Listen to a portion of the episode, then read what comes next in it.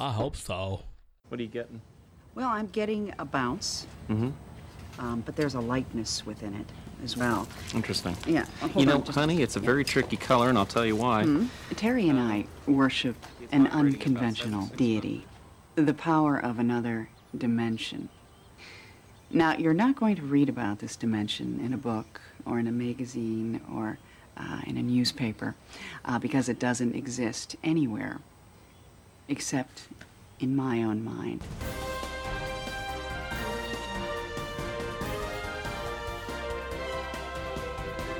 Welcome, welcome to the Hi. crazy, Yeah.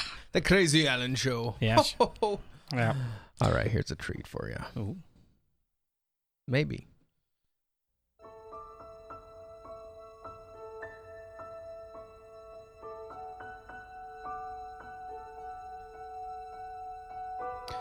Feather falling from the sky,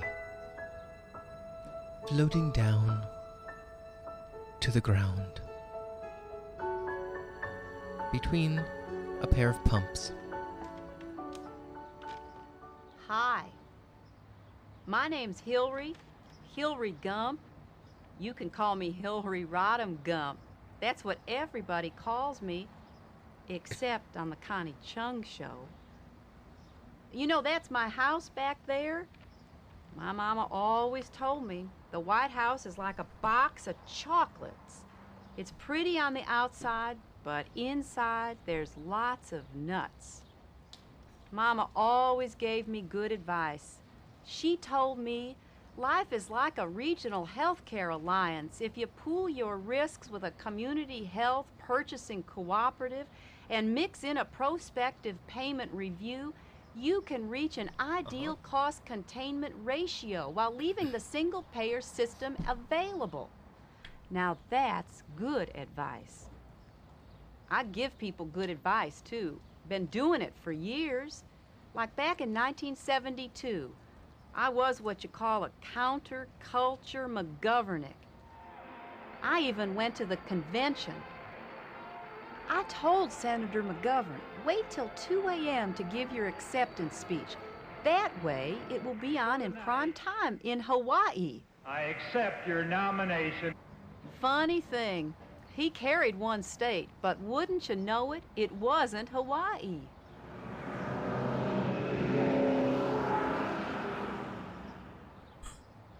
Mama always told me, Hillary, Hillary Gump, life is like a hairstyle. You just keep changing it till you find something that works.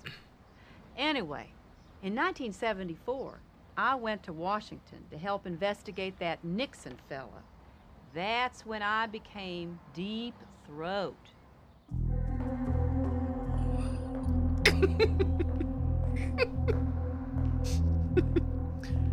Now they're in a parking garage. A dark parking garage. Story has stalled on us.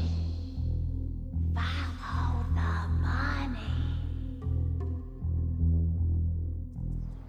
I wonder what happened to that nice Woodward fella. You wrote the agenda. Oh. Anyway, in the late 70s, I met President Carter. He was a nice man, but he worried a lot. So I gave him some advice too. I said, Jimmy, give a speech about mayonnaise. Everybody loves mayonnaise. But evidently, he misunderstood my accent and he gave a speech about malaise. At Andrews Air Force Base outside Washington, they said goodbye to old friends and admirers. Then there was this Greek fella, Michael Dukakis. He was running for president in 1988, but he was kind of small. So I told him how he could look more fearsome. Ride in a tank. It worked out for Dukakis. He lost. At that point, I began to think no Democrat was ever going to win again. That any nutcase Republican could beat any Democrat.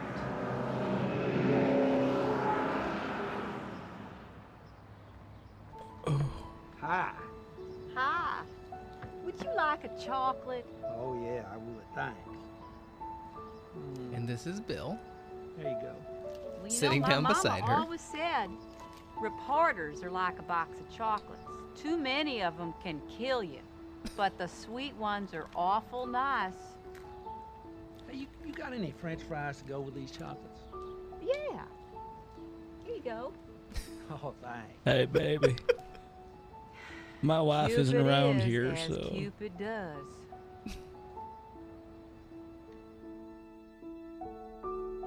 I've never actually felt pity for Hillary.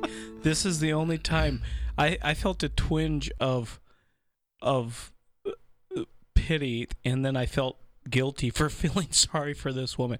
I I suspect whoever like uh got her to do this probably went missing shortly thereafter because this, this, was, this sketch was played in 1995 at a gridiron dinner, oh an my annual journalist event that's supposed to elicit laughs. Unfortunately, the only reaction the scene demanded was a trip to the bathroom.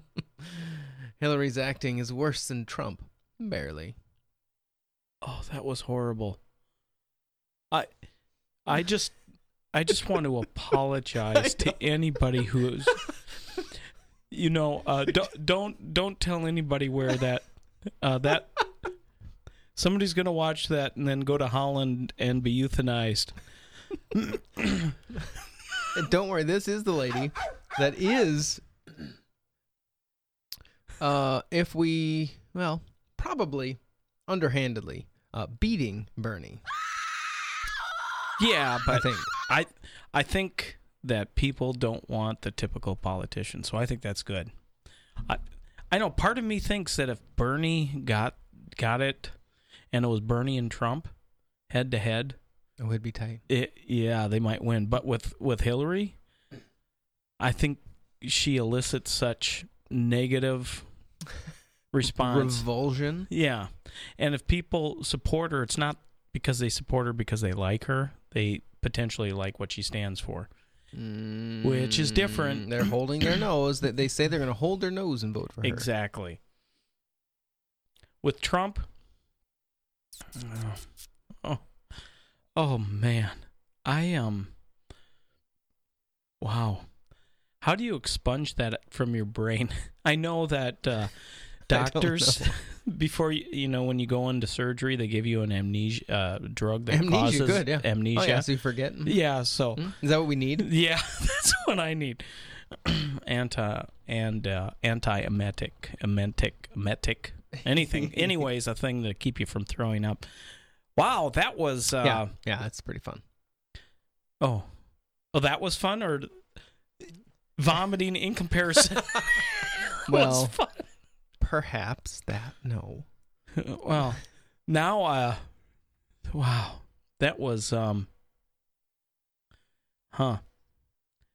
I don't, I, I, I don't know what to say.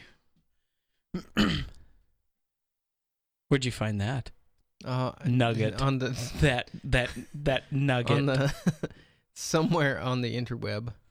It came about a diamond in and the rough. it- it- in the rough. I don't know about a diamond, but it was in the rough for sure.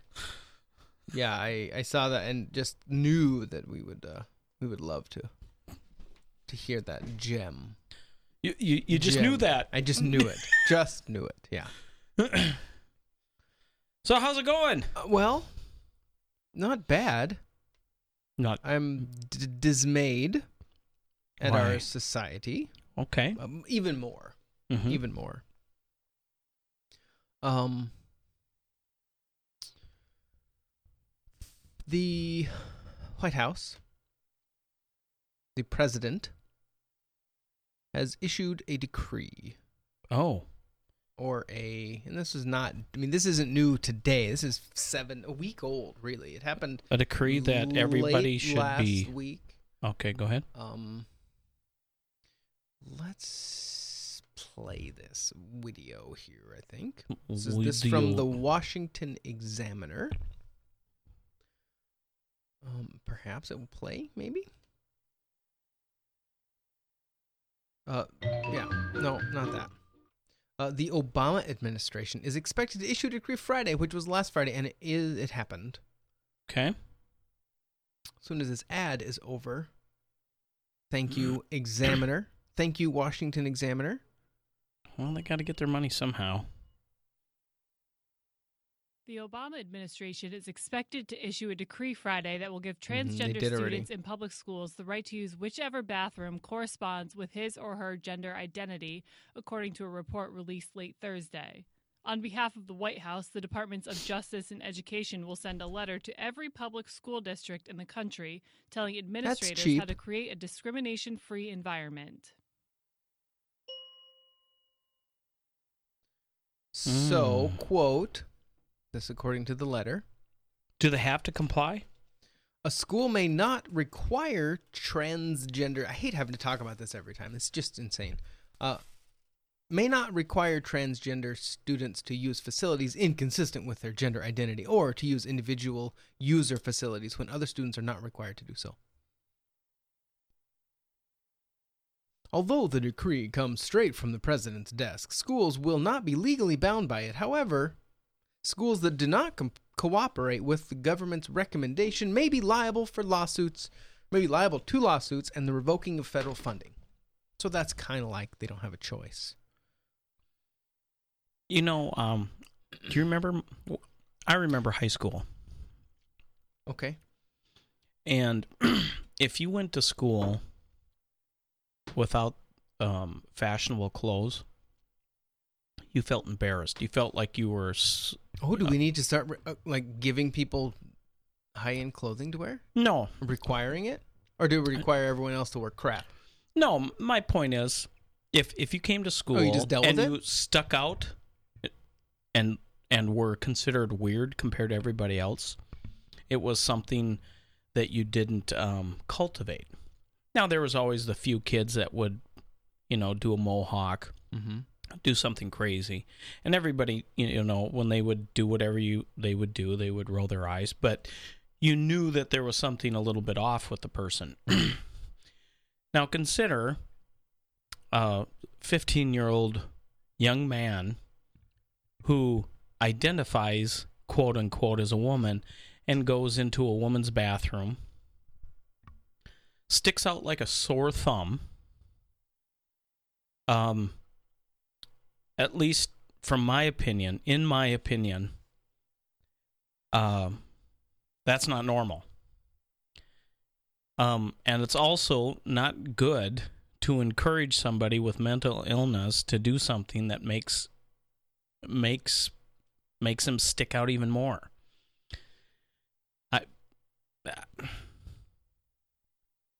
The letter says, according to this article, a school may provide separate facilities on the basis of sex, but must allow transgender students access to such facilities consistent with their gender identity. A school may not require transgender students to use facilities inconsistent with their gender identity or to use individual user facilities when other students are not required to do so. So, basically, giving them a private space is not allowed in this or in this Mhm. directive from the the prez.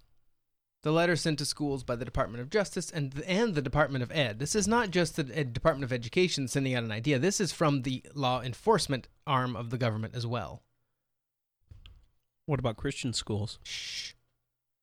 did they get this letter Well, if it was sent to all schools, if they are uh, looked at as a school, if they're recognized, wouldn't they have got one? Gotten one? Or, well, do they get federal funds? i don't know Hmm.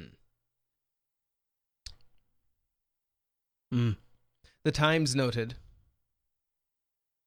the letter doesn't force doesn't have the force of law. It implicitly threatens schools that may wish to refuse with the potential of losing federal funds or becoming the subject of lawsuits. Quote As a condition of receiving federal funds, a school agrees that it will not exclude, separate, deny benefits to, or otherwise treat differently on the basis of sex any person in its educational programs or activities unless expressly authorized to do so under Title IX or its implementing regulations. The departments treat a student's gender identity as the student's sex for purposes of Title IX and its implementing regulations. The department in the, the departments interpret Title IX to require that when a student or student's parent or guardian, as appropriate, notifies the school administration that the student will assert a gender identity that differs from previous representations or records, the school will begin treating the student consistent with the student's gender identity. It added under Title IX, there is no medical diagnosis or treatment requirement that students must meet as a prerequisite for being treated consistent with their gender identity, with their state of mind today. You know what makes me sick about this is the so-called Republicans aren't threatening to cut off all funding to the Department of Education. Oh until yeah, this is rescinded.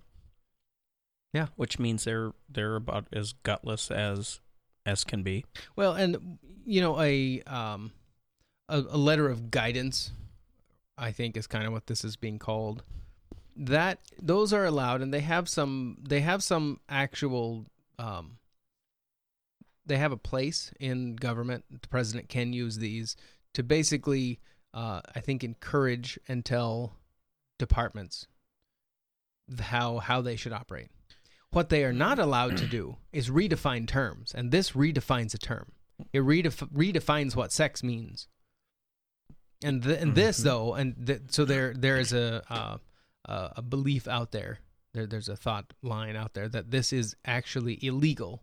What this letter is doing, because it is doing something that that letter is not allowed to do by law. It's circumventing Congress to redefine a term in a you know in the the work of of uh, government. Yeah, but when when has there ever been a majority that aren't anything but gutless wonders in the Congress and the Senate? As a condition of receiving federal funds, a school agrees that it will not exclude, separate, deny benefits to, or otherwise treat differently on the basis of sex. This is so you, for you to uh, not lose your federal funding. The White House spokesperson, Josh Earnest,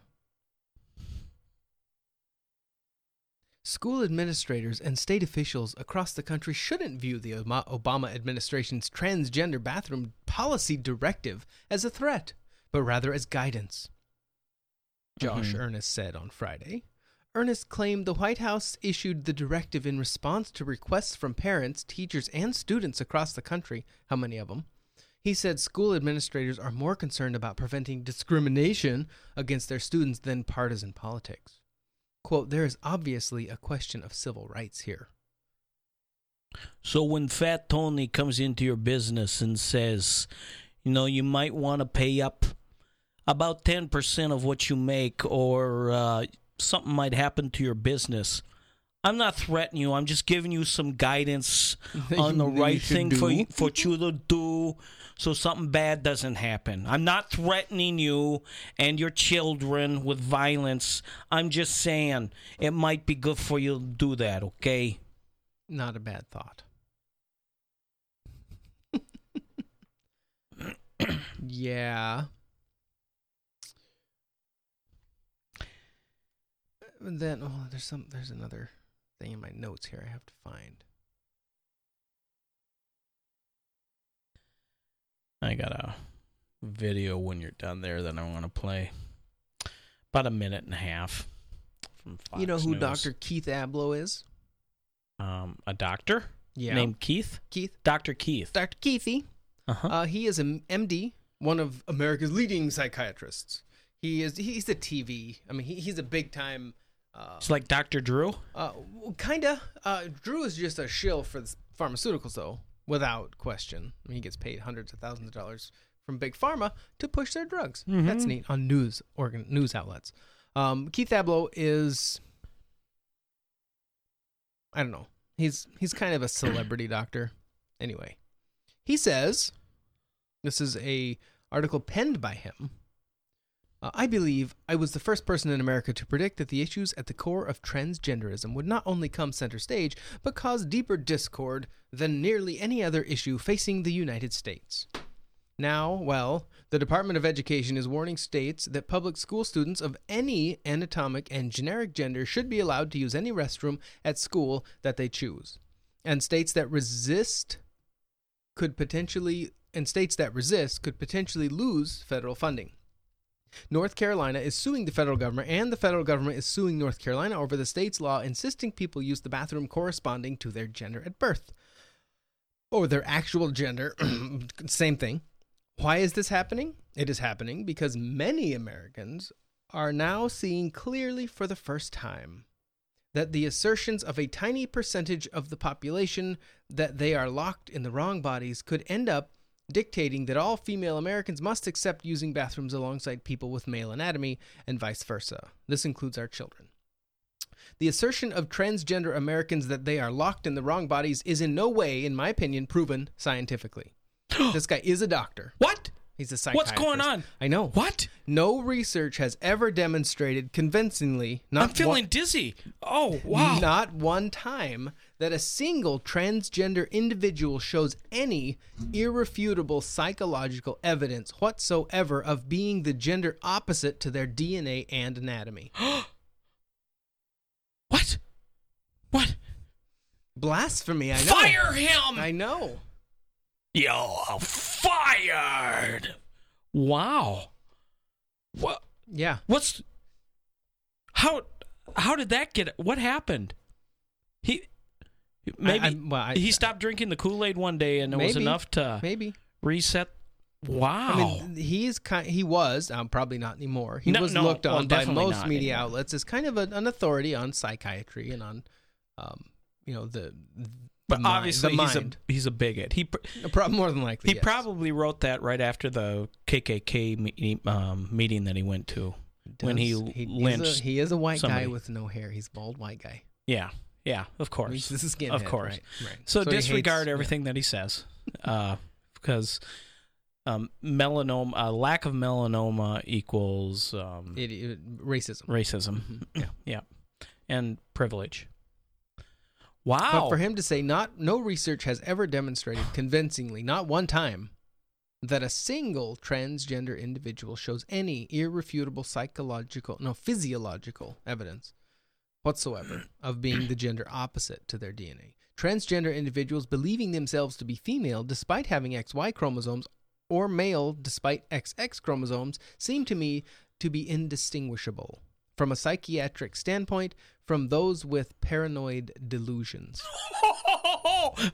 Bam! Yeah. who believe that they are being stalked by the CIA or those with anorexia who believe they are fat.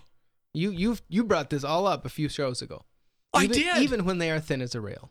Or those with body dysmorphic disorder who believe that their noses are imperfect and attempt to coerce plastic surgeons into one cosmetic procedure after another. Turning our culture upside down to favor such individuals will truly, in my opinion, carry the risk of gradually making our entire nation hostage to irrational and firmly held beliefs. And if this culture caters to those beliefs in the absence of a convincing groundswell of evidence that we ought to, then our then our foundation in the truth will be gone. Our worthy our worthiness as a people will be gone too. Let me put this starkly.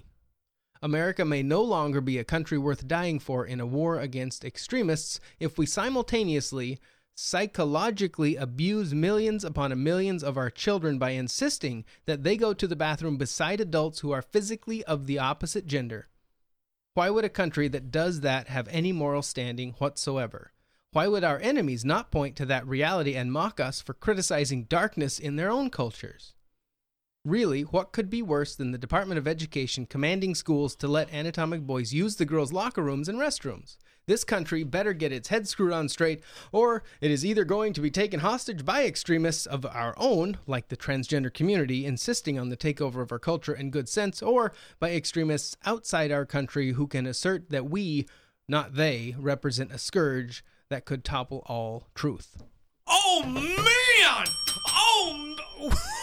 Oh, wow! That is awesome. Oh, I know. what? Where did he post that or whatever? On KKK.com. so, well, almost. it actually was. I mean, it was posted on the Blaze, which Okay. some will look at as something. Yeah, bad, who but- cares? Who cares? But I mean, he's not. He's no slouch when it comes to his education. Yeah. as a psychiatrist. Well, I had that article about the the uh, the resident psychiatrist for John Hopkins. Yeah, yeah, yeah. Same thing. Hack. Yeah, Mhm. exactly. Yeah. Oh, do you have any? I I Hold on. I got to play this I- I- clip I- when you're done. Okay, I, I, I may have. Um, Robert P. George, a McCormick professor of jurisprudence at Princeton U. Robert P. George. That sounds like a fake name, but anyways. Robert George, Okay. whatever. Anyway, uh, professor of jurisprudence at Princeton, dropped some bombshell tweets on Sunday, making the case that transgenderism is nothing more than a superstitious belief. These are tweets he wrote. These are little blurbs. Quote There are few superstitious beliefs as absurd as the idea that a woman can be trapped in a man's body and vice versa. but in the age of feeling, dot, dot, dot, which we talked about last episode, that we as long as we feel good. Another tweet with Obama's bathroom edict, the right of parents to direct the upbringing and education of children is in graver peril than ever. Vouchers. I'm game for that. Wow. Quote A person's belief that he or she is something they are not is at best a sign of confused thinking. This is the American College of Pe- Pediatricians. This is a quote from them. When an otherwise healthy biological boy believes he is a girl, or an otherwise healthy biological girl believes she is a boy, an objective psychological program exists that lies in the mind, not the body. Psychological problem. And it should be treated as such. This line of logical thinking runs directly opposite of the Obama administration, which perceives the mental illness known as gender dysphoria as some sort of healthy condition. The mental illness. Oh yeah. The facts be damned. Bam. Quote, because what the hell did Barack Obama ever care about facts? Nope. Who said that? Um, That that whoever- professor of jurisprudence. Mm, nah, someone who wrote this article. Oh, V. okay. Saxena. Okay. their last name. Anyways. Anyway, yeah. Um, Obama and those in his administration prefer to live in their own delusional bubble, where up is down, down is up, and it's perfectly normal, even healthy, for a boy to wear a dress and pretend to be something he's not and never will be. Frankfurt School.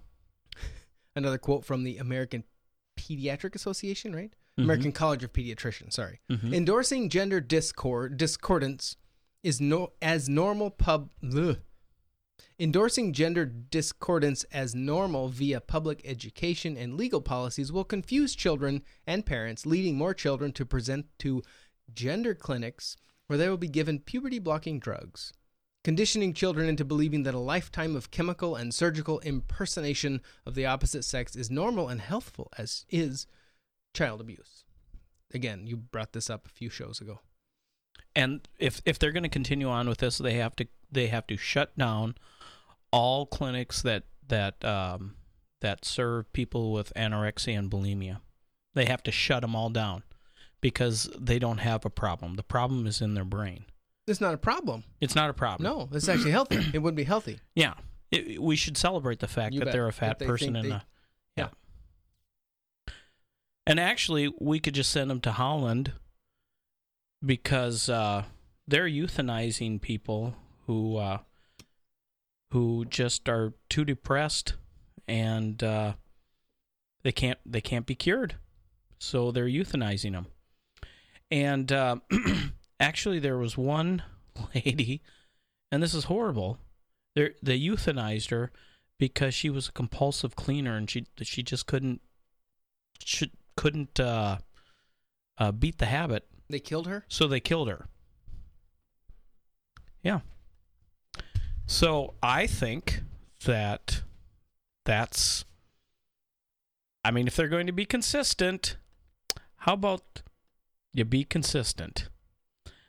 Um, you know, when when people have this kind of problem, maybe you just put them down, huh? Isn't that wow? So we had a psychiatrist.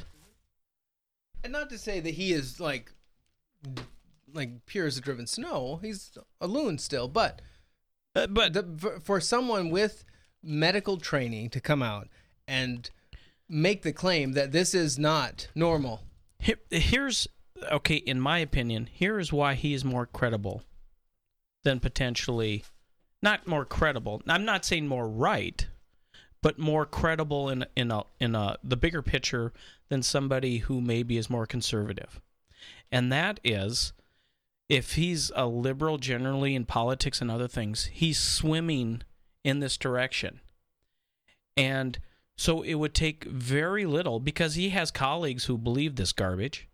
It would take very, very little effort just to continue on. He wouldn't even have to say anything. He could keep his mouth shut and just continue on and get paid well and whatnot. But to turn and actually speak the truth tells you that um, he is actually um, solely interested in the truth and not some kind of political agenda that he is uh, pushing. or he's playing to the right, which could be. Yeah, but uh, usually, I mean, for somebody, hello, hello? but for anyone to come out and say, "You, th- this is a straight up mental illness," exactly. Say it out loud. You guys are crazy. There's no proof of this, no evidence. College of Pediatricians, When- they recognize it's horrible for children. Right. When everyone, it seems like, is saying, "Oh yeah, yeah, I, I, I know people like that. It's okay. It's normal. Yeah, they're transitioning. It's good." No, it isn't. Well, not everybody says it's good. I'm going to play this clip. Uh, this is a really good cli clip, and he makes an outstanding point. It's from, um, what's his name? Uh, Bill O'Reilly. Thanks for staying with us. I'm Bill O'Reilly in the Miller Times segment tonight. The Family Policy Institute of Washington State asked some students at Seattle University about gender. Is there a difference in your mind between men and women? Um, no, yes. I I mean, She had this confused No, look on her face. It was like, mm. and it it was absolutely, yeah. It, she had this confused look on her face. She'll continue on. um, possibly. In general, yes. But I don't know why I think that. I don't. Y- y- in general, yes, but I don't know why I think that. Here we go. Keep going. Socially, currently, yes, there is. There is no need for that difference to exist, uh, scientifically and logically. There is no difference for that to exist scientifically and logically. How do you make babies? Exactly. Um, take off your pants. Is there any difference between you and a lady? Yes, there is. So scientifically, there is. Do you have ovaries, fella? No. So scientifically and logically, you're different. Plus, you're a moron. If you think that you're a male, if you think that you're a female, that matters more than. The Whoa, what? There's not If you think If you think it, it matters more than if you are. Yep. Much difference besides what society forces onto people. I don't think there's any one way to really distinguish between a man or a woman, and I don't think it's necessary. Again, that was a legitimate survey, not Hold on, hold on, hold on. Go back to that last girl. Okay. Well, I assume she's a girl. She sounds like a girl. Is she a girl? Yeah. Okay. Did, does she think she is? No. Uh, she If she thinks she is, it's good. she looks like a girl. It doesn't matter. Does she think she is? Yeah, how she's dressed. I don't care how she's dressed. Does she think she's a girl? I'm going to have to say, based upon how she's dressed, how she talks, how she acts, she thinks she's a girl. It looks like a chicken. It talks like a chicken. it walks like a chicken. If she was born with ovaries, she's a girl. I don't think there's any one way to really distinguish between a man or a woman, and I don't think it's necessary. For it's college kids, right? Yes, you have to be college educated to be that stupid. Anyway, I don't think there's any way to tell. Did she we go back? Did she say that for real? Go back to her. Um, let's go here. Come on. Not much difference besides what society forces onto people. I don't think there's any one way to really distinguish between a man. So taking off your pants, that's not, or maybe getting a CAT scan or a DNA sample, that that's not one way. or a woman, and I don't think it's necessary. But the reason I'm playing this is that I don't think that they're stupid. And Dennis Miller says something that just really made me realize, aha. So here we'll keep going. Again, that was a legitimate survey, not Watters' World. Joining us from Santa Barbara, the sage of Southern California, Dennis Miller. You know, things are different since we attended college, eh, Miller? I couldn't see anything else but the difference in college for four years. These kids can't see the forest for the lack of a tree, for God's sake. What are they kidding me? You know what I see in that video, Billy? I see fear. Honest to God, people will say, oh, they're stupid. They're not stupid. Kids aren't stupid. Uh, are they brainwashed a little? Yeah, sure they are. But mostly I see fear. If you say anything at a college campus now, Oh, man, you you're get going to ripped be to shreds. ostracized. They can't even listen to Smoking in the Boys Room by Brownsville Station. It's got to be Smoking in the Trans Room. Nobody can do anything over there. I I totally agree. Yeah. Because they're looking around and they want to be accepted, and they know because you they have a camera on them, so they don't know who this guy is. It could be a reporter. They don't know if it's going to come up in the in TV or whatever. And uh, there's no or there's very little difference between this and other totalitarian regimes Mhm. um, in the past. You you toe the line. If you don't toe the line, um, here comes the hammer. So I thought that was very insightful. Are you equating our college system to Hitler? I'm thinking more c- communism. Okay. Yeah, yeah.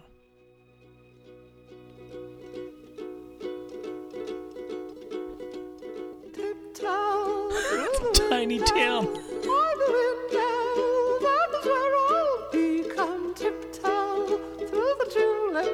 with me.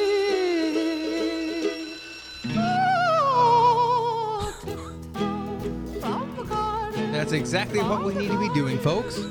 Let's just tiptoe through the tulips.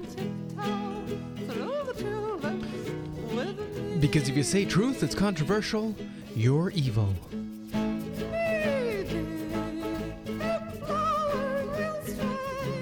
And he wasn't even gay.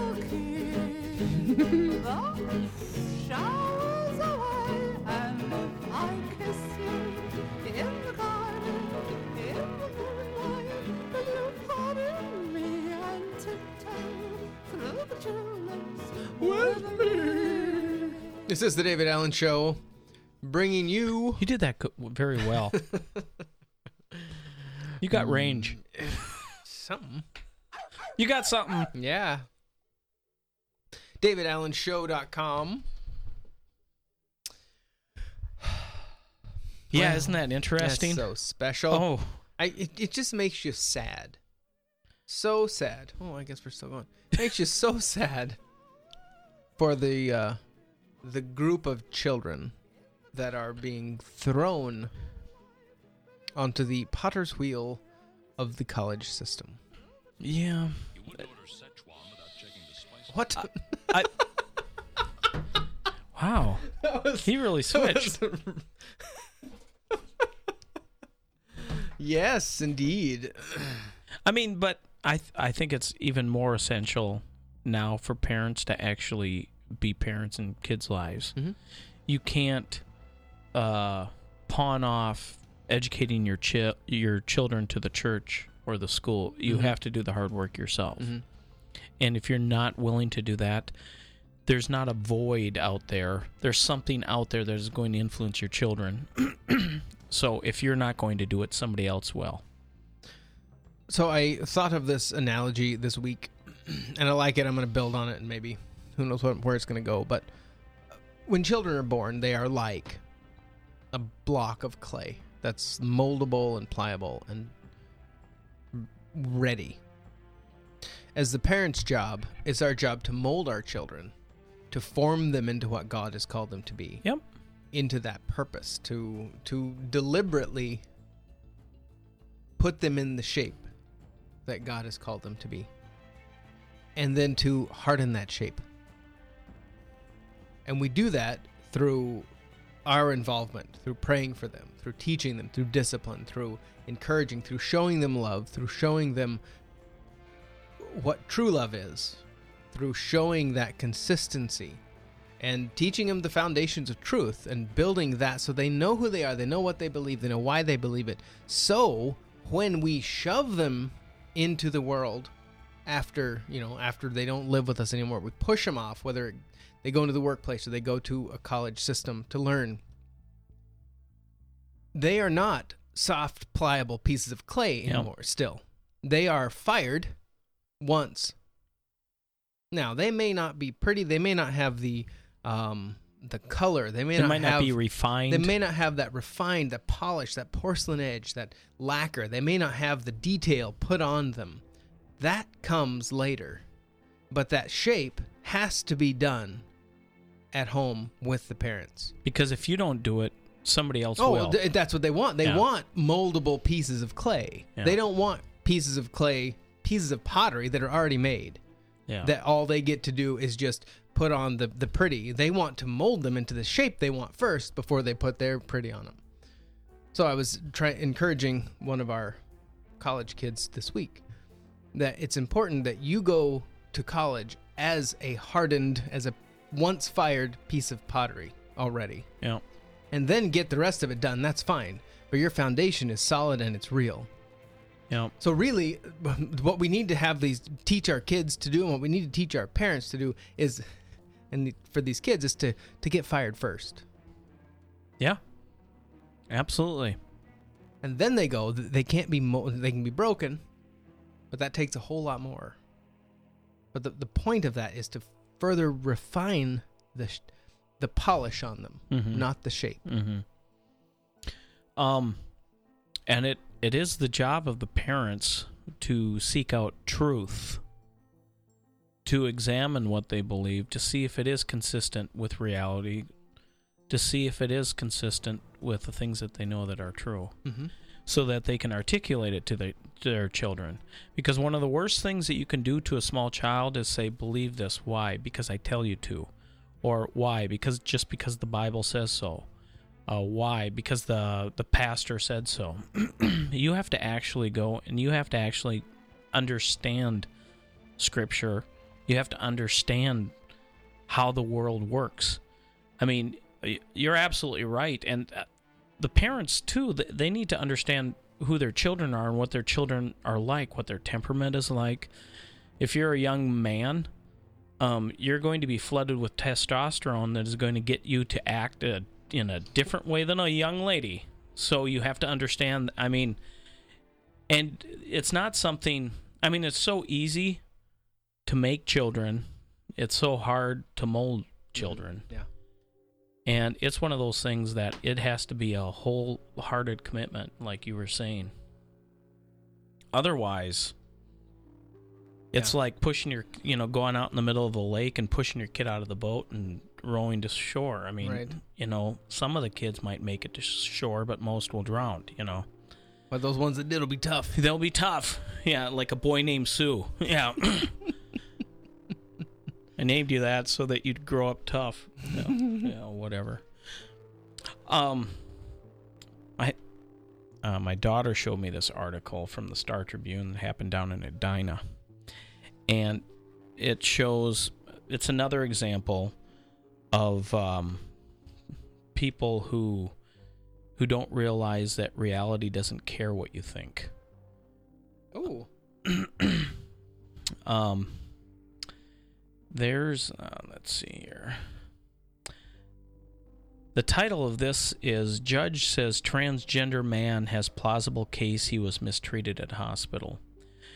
And it says Jakob Rumble was in severe p- pain when he came to the emergency room of Fairview Southdale Hospital in Edina with his mother.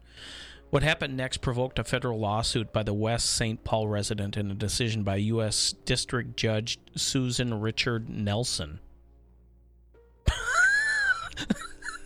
What? Susan Richard Nelson. Oh, Susan oh, Richard- Well, well, no, no, no, no. It's a hyphenated last name, right? No. What? No. It says Susan. I'm hoping. I'm hoping. No, it's a female. Or is it? Anyways, Susan's middle name? Maybe. I don't know. Anyways, I'll keep reading. it just struck me as funny because first name Sue, middle name Richard.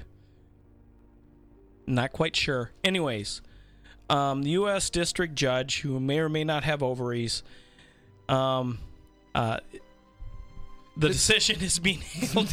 this could this could change the uh, the logic behind the decision. I know.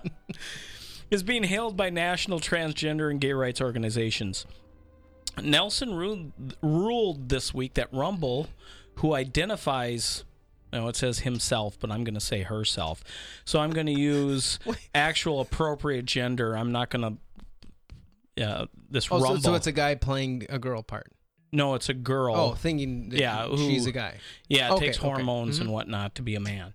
Mhm. Who identifies herself as a transgender man has built a plausible case, quote unquote, that he that she was a victim of discrimination and mistreatment by an emergency room doctor on the basis of gender identity.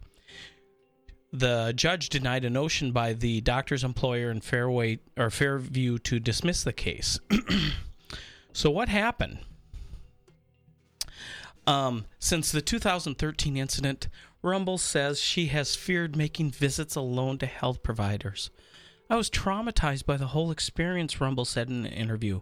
She's identified in court documents as a female to male transgender man. The suit said Rumble's female reproductive organs were inflamed, and she could hardly walk despite antibiotic treatment by her primary care physician. But but you're changing it to her, right? The Yes. article says his. Yeah. So his Okay. female reproductive organs. I'll they read it wrote the- this. Okay, now, okay, For, I, for the purpose of insanity, read it. I'm going to read it, and I'm not going As to change it. written. The suit said Rumble's female product, reproductive organs were inflamed, and he could hardly walk despite antibiotic treatment by his primary care physician. At one point, he had a temperature of 104 degrees, and a doctor l- later said he could have died without treatment. Rumble said he registered at the Fairview Southdale ER on June 22, 2013, identifying himself as a male, but he was told by a clerk he was on file as a female. She gave him a wristband with an F on it. I was very upset, said Rumble. My identity was disregarded. It wasn't like I hadn't explained it. When an ER doctor showed up after four and a half hours, he asked Rumble in a hostile and an aggressive manner, Who are you having sex with? The suit alleges. Rumble asked what he meant, and the doctor asked men, women, or both. Rumble said the doctor seemed angry. He asked Rumble if he engaged in penetration and if he ever had sex with objects. He was in my face asking very personal questions and very repetitive questions about my sex life, said Rumble in a Star Tribune interview. The doctor examined Rumble's genitalia in a very rough manner, the suit says. At one point, Rumble claimed he felt like he'd been stabbed. He said he cried out in pain and asked the doctor to stop, but he didn't. The suit says Rumble turned to his mother and said, Mom, can you make him stop? His mother yelled, Stop, and the doctor complied.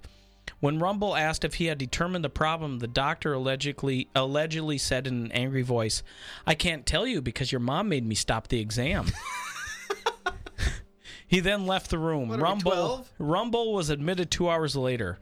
Fearful about how he would be treated, Rumble asked his mother not to leave, like a man. Like the, he st- he stood up like a man and asked mommy to Mommy, stay. stay.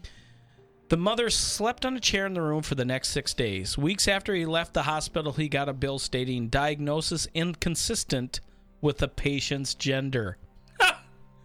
Whoa. In a ruling that the case should go forward, uh, okay, um, it, it was basically it was unprofessional behavior by the doctor, Which is probably true. which is true.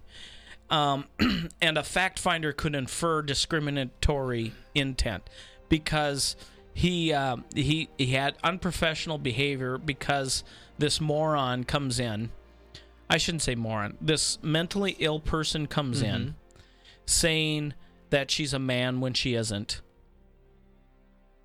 I I I think I think yeah, you know, maybe he should be cens- uh, censored or something like that.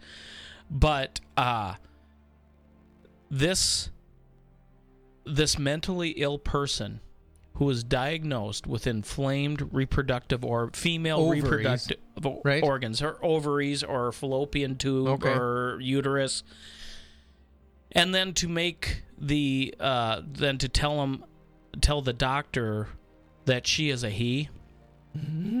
I'm sorry. She sh- she should have been put on a 72 hour hold because that's insanity. Um, but mommy was there. But mommy was there, and mommy saved the day. I'm sorry for being snarky, but this kind of stuff, you're not you're not doing this Jakob any favors by uh, by allowing him to wallow in mental illness, and that's exactly what's going on.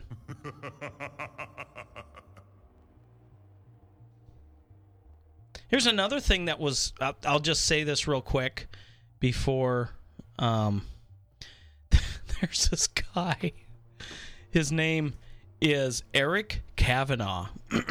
and he doesn't have the typical lean, long dancer's body, but that hasn't stopped him from spending the last six years perfecting his art. The performer who practices contemporary modern and ballet dancing has been posting videos of himself dancing on Instagram alongside the hashtags uh, dancers come in all sizes and passion over perception. And that his goal is to transform the idea of the perfect dancer's body. I want the world to see that dancers are capable of coming in any size. Well, when you look at this guy, he weighs at least 300 pounds, maybe 350. And um, he wants to be a ballet dancer. Well, there's a reason why ballet dancers are thin. It's because they might have to perform for like an hour or two. And He flit could- about the stage. Exactly. I mean, if you weigh 300 pounds, guess what? You can't jump as high as somebody who weighs 150. That's called physics. That's called physics. So, I'm sorry, Chris Farley, but you're not going to get the Chippendale job. And it's not the ballet company's fault.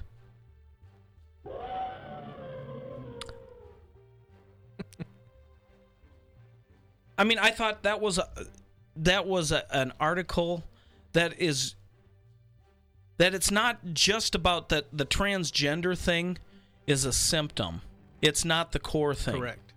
This the the core the core issue is is that people pretend like reality isn't real that we can change reality if we want to bad enough and you can't i'm never going to be six feet four inches tall never maybe with but, stilts But, but, but, but, I mean, if this guy can go off and be a ballet dancer, then I should be able to go play in the NBA. Now, the unfortunate piece is there was a, a Muggsy Bogues, five foot three. Yeah, but he could played. dunk it. He could jump, and he was very good. Right. That was because But he was a genetic freak. right? Yes. now you can watch this um, this guy dance, and he does the pirouette and spins and and whatnot, but he is definitely not as good as a professional ballet dancer. Mhm. It would be like um, I can play Twinkle Twinkle Little Star on the piano versus Twinkle, twinkle. George Winston. Mm-hmm. And if he wanted to be that that good, he would have to lose weight. He would have to get flexible. Well, let's think about this. If he's going to dance about, don't you think he'll lose weight? Or does he dance and then go eat Big Macs? he must because Rock and roll McDonald's. that's what he dances to. oh, we got to match up. We got to get some of his songs, that those songs, and match it up with his videos. Oh yeah. Hmm. And again, I mean, the guy's trying. He wants to do something with it. I, I, I get it. But on the flip side, I don't think that he should be uh, um, uh, protected from what's coming his way when he goes and actually he should he needs to understand that reality is real regardless of whether or not he thinks it's that way. So when he goes and he's mocked and he's laughed at, I'm sorry, dude. Um, if you weigh 100 pounds, if you're 100 pounds overweight, I don't care. You can say it's a thyroid condition. It's not. There is no way you can get 100 or 150 or 200 pounds overweight simply because of the thyroid. It is because there is too many calories going into your body. and you're expending too little. Not enough going out. This is the David Allen Show. DavidAllenShow.com. Um, this. the artist and widow of John Lennon, who is in Los Angeles to present a collection of cups and saucers she's exhibiting at the Museum of Modern Art, totally took reporters by surprise by admitting that she had not only met the former First Lady at various times during a series of protests against the Vietnam War in New York in the 1970s, but also knew her intimately. The celebrity admitted laughingly to having a fling with her at the time and acknowledged her election, quote, would be a great advancement for LGBT and women's rights in America. Oh. We, quote, we met many times during the New York Vietnam War protests in the 70s and became very intimate. We shared many of the same values about sexual equality, fighting against the authoritarian, patriarchal, male dominated society we were raised in. We had a brief romantic fling when I lived with John in Manhattan and Hillary was studying at Yale. But eventually we lost touch. I'm amazed how things are going well for her and wish her the best for her campaign.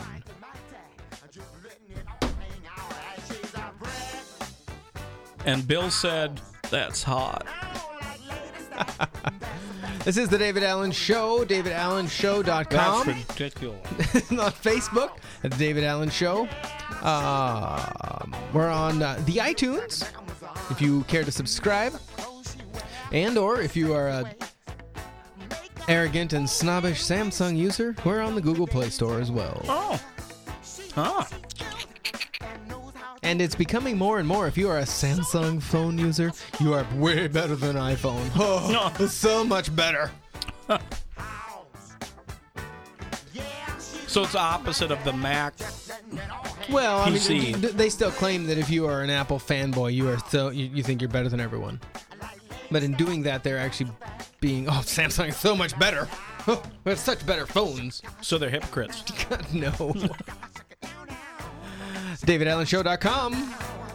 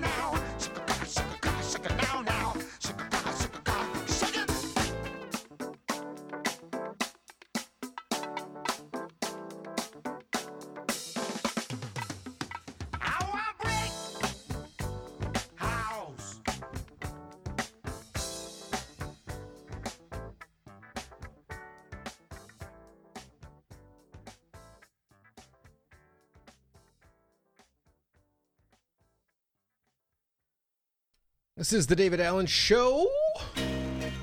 Bow, yeah. I think, I think, I think. DavidAllenShow.com. Woo.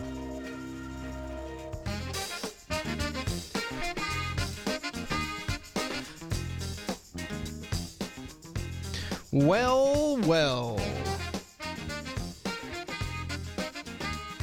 TheExaminer.com is stating that Roughly this time last year, Secretary of State Hillary Clinton informed the world that 31,830 deleted emails on her possibly illegal home brewed server were of a personal nature. So there really is no reason for anyone to fret that national security was ever compromised. At the time, it was understood that the only ones who would have known if Secretary Clinton was lying would have been Madam Secretary herself and the ostensibly hand-picked Team Hillary crew, Hillary crew, who did the actual deleting. Well, that is until now. As reported by Edmund Kozak of the Pol- PoliZette news portal on May 11, 2016, and also by Fox News, it turns out that the Russians just so happen to have approximately 20,000 of the 62,320 emails that were on the very same email server that's now at the crux of the FBI criminal investigation aimed directly at the presumptive Democratic presidential nominee. Oh. Go Russia!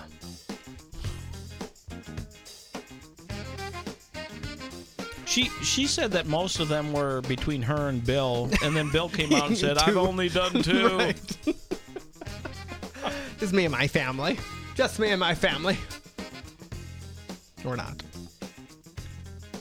you think she'll choose Bill as her as her VP? I don't know. no, her uh, minister of finance, I think is what she wants. Good idea. Put him in charge of the finance. it's just bombshell in the investigation Bomb- into Hillary Clinton's email Bombshell. scandal. The State Department now says it cannot find any of the emails from the Clinton staffer responsible for setting up the infamous private server. not that. None of them. Joining me now, Fox News senior judicial analyst Judge Andrew Napolitano. All right, so I don't know if this is a bombshell. Is this a bombshell?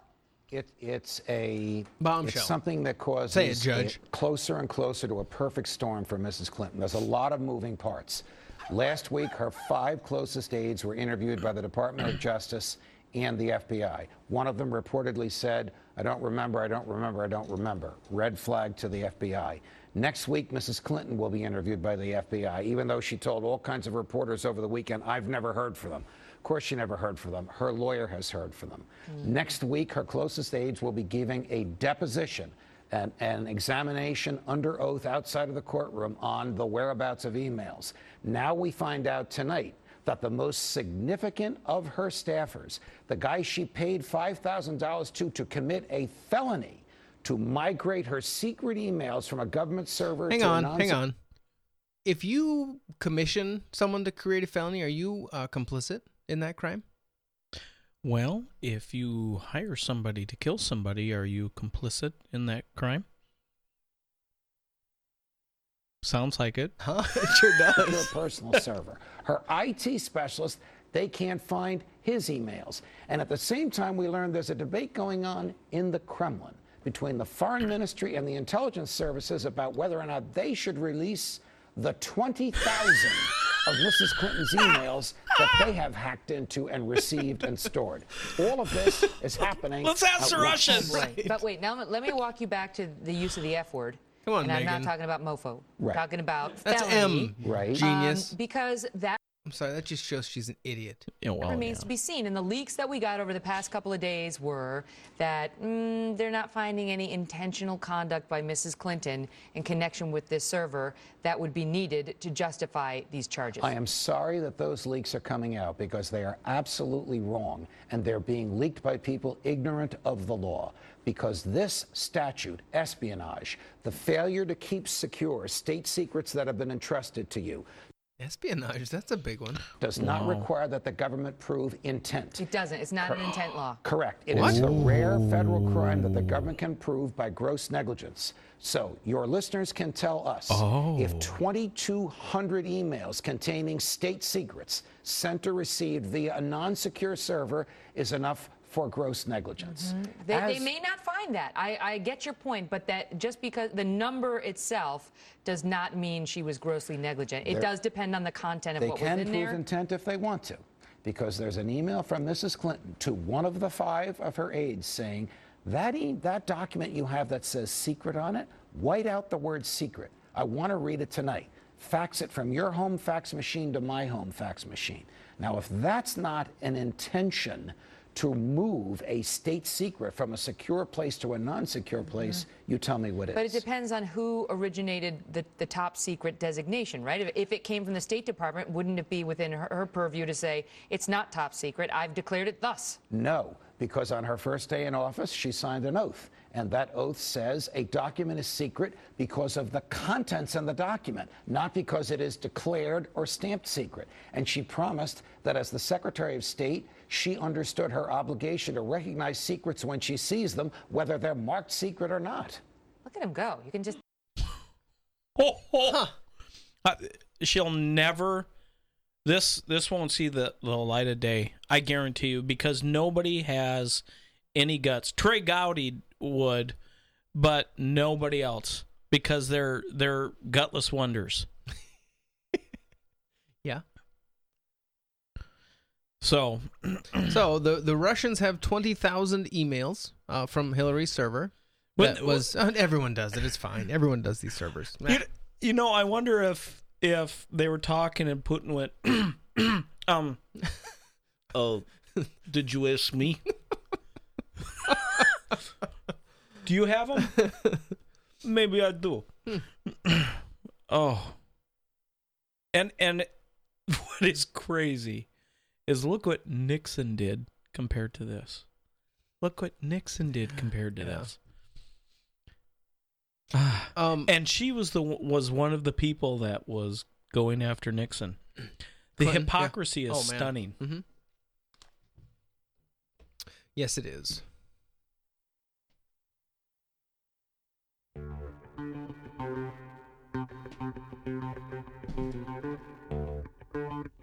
You know who this guy is, right? Bing, bing, bong, bong, bing, bing, bing. Yes. Well, turns out, what what is one of the biggest complaints that all the left has about Trump? Whoa, he's what, what's he gonna do? Um, what is his like his the thing he stood on the whole time? What's he gonna do when he comes president? I don't know. Really? Who's gonna pay for it? Oh, oh yeah, yeah, Okay, yeah. he's Yeah, gonna build a the wall, yeah. because we need to have uh, legal immigration. Mm-hmm. We can't have uncontrolled illegal immigration. We need legal immigration. So Mhm. this, um, found the other day. If it will open up. Tell me, One of these areas is the problem of illegal immigration. What was that? that. Now, I could be wrong, Mhm. but that sounds like uh, former President Bill Clinton. Slick Willie is like we we like to call him. Thanks, Rush. Tell me when this happened. We're gonna. One of these areas is the problem of illegal immigration. Eh. We have to stop the inflow of illegals coming into our country. This administration has taken a strong stand to stiffen the protection of our borders. We will build a wall. It will do what it's supposed to do keep illegal immigrants out. We are increasing border controls by 50%. We're going to have a border. It's going to be a real border. We have a country. We have to have borders. We are increasing inspections to prevent the hiring of illegal immigrants. And tonight I announce I will sign an executive order to deny federal contracts to businesses that hire illegal immigrants. What are we going to do about illegal hiring? You can be very, very strong. It could be a huge financial penalty. It could be beyond. One of these guys in is that the do man- with e-verify and with the Oh, and various are you for it? I'm for it. We should honor every legal immigrant here working hard to be a good citizen, but we are also a nation of laws. We have a country. We have to have laws. We either have a country or we don't. Huh. That was um the, the the first black president of the United States. Oh. Bill Clinton. Oh, yeah. Um, who I believe it's his wife. They say that is running to be the Democratic. Really? president. Yeah, and condemning his wife? I think so. Condemning, condemning. They said that twice or three times. Um, well, maybe he did it three times. Mr. Trump for saying he wants to do the same thing that Bill did. Mm. Mm. Boy, I bet her face is red. huh? She had no idea that. I don't think so. That She he's saying not- the exact same she thing. must that her, not have been there. Uh, yeah, yeah. She was probably serving tea to uh, I don't know other leaders' wives when they would come and visit the White House as a good wife. Well, yeah. You know, That sounds about first- right. You know. So, uh, Mike, m- this is my question. Mm-hmm. Um, is this is this is this hip- hypocrisy? Okay, okay, I, I, you know, I don't. Uh, okay, I, I, I'm wrong. I'm okay. Mhm, It's clear. Okay. It's clear. It's clear. I, I just have to do this again because it reminded me of it for some reason. You'll be able to wire your head in and just get unlimited pleasure. It'll feel like 10 times the best orgasm for three days if you want straight. They're taking the DMT. Hitler took the DMT. Stalin took the DMT. Mao took the DMT. The D the D the DMT. Hitler took the DMT. Stalin took the DMT. Mao took the DMT. The D the D the DMT. Hitler took the DMT. Stalin took the DMT. Mao took for the DMT. The D the D the DMT. Hitler took the DMT. Stalin took the DMT. Mao took for the DMT. The D the D the DMT. There's the owners of True Frequency Radio. Uh, they believe they're communicating with entities they call them clockwork elves. I'm not going to get into what they're interfacing with. They believe they're in contact with off-world groups. Chris Geo, uh, True Frequency Radio, he takes it. You see the elves, little green hats. We're in trouble, ladies and gentlemen. We're in trouble. In trouble. The clockwork elves, all of it. I shouldn't even get into it. There's a reason they're all bing, whacked out of their minds. They're taking DMT. What? And the point is, is that their whole science is, is, is way ahead, and we don't even know what they've got. They're in power because they're taking the DMT. Hitler took the DMT. DMT. Stalin took the DMT. Mao took the DMT. Chris Geo took the DMT. Hitler took the DMT. Stalin took the DMT. Mao took the DMT. The DMT. The DMT. Wow. I had to go back. Fun little. it just started ringing in my head. Uh, speaking of Mr. Trump again, Okay. in Richmond, Oh. Richmond, Richmond, Richmond, Virginia, the Richmond Times Dispatch. May 17, 2016, Mary Ann Noland passed away. The obituary reads Faced with the prospect of voting for either Donald Trump or Hillary Clinton, Mary Ann Noland of Richmond chose instead to pass into eternal pass into the eternal love of God on Sunday, May 15, 2016, at the age of 68. She didn't kill herself, did she? That's the for real obituary. She lost the the, Richmond will to Times. Dispatch. Well, the prospects of Trump or Hillary just were too much to bear. Okay. I mean, that's kind of tragic. yeah, if that's it- yeah. Wow. Well, okay. Not to make light of someone's passing, but when you make your obituary say that, Speaking of passing, Hmm. um, this is from the express.co.uk. There's a study. Scientists reveal shock findings from break a groundbreaking study. This isn't from the Babylon Bee. oh, so it's legit. Mm-hmm. Huh. According to this article, life after death has been confirmed by scientists who have What? discovered consciousness continues even once a person has died. Do they have to kill people to get that study? That's what I want to know. Who has to die in order to get um How do you sign up for that? Yeah, I'd like to be part of that study. well what they did is Excellent. they um my computer is acting up.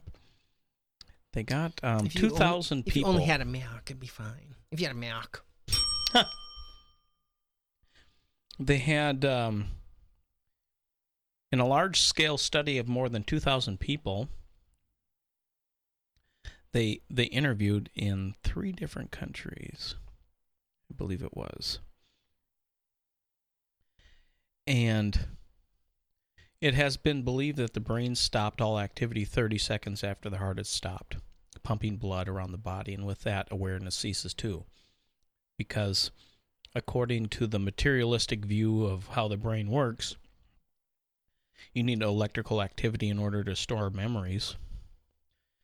And if there is no electrical activity, you can't store memories, so you shouldn't remember anything. And what they did, they interviewed 2,060 patients from Austria, the U.S., and the U.K., and um, they interviewed them. Um, 2,060 people who survived cardiac arrest, and almost 40% said that they recall some form of awareness after being pronounced clinically dead.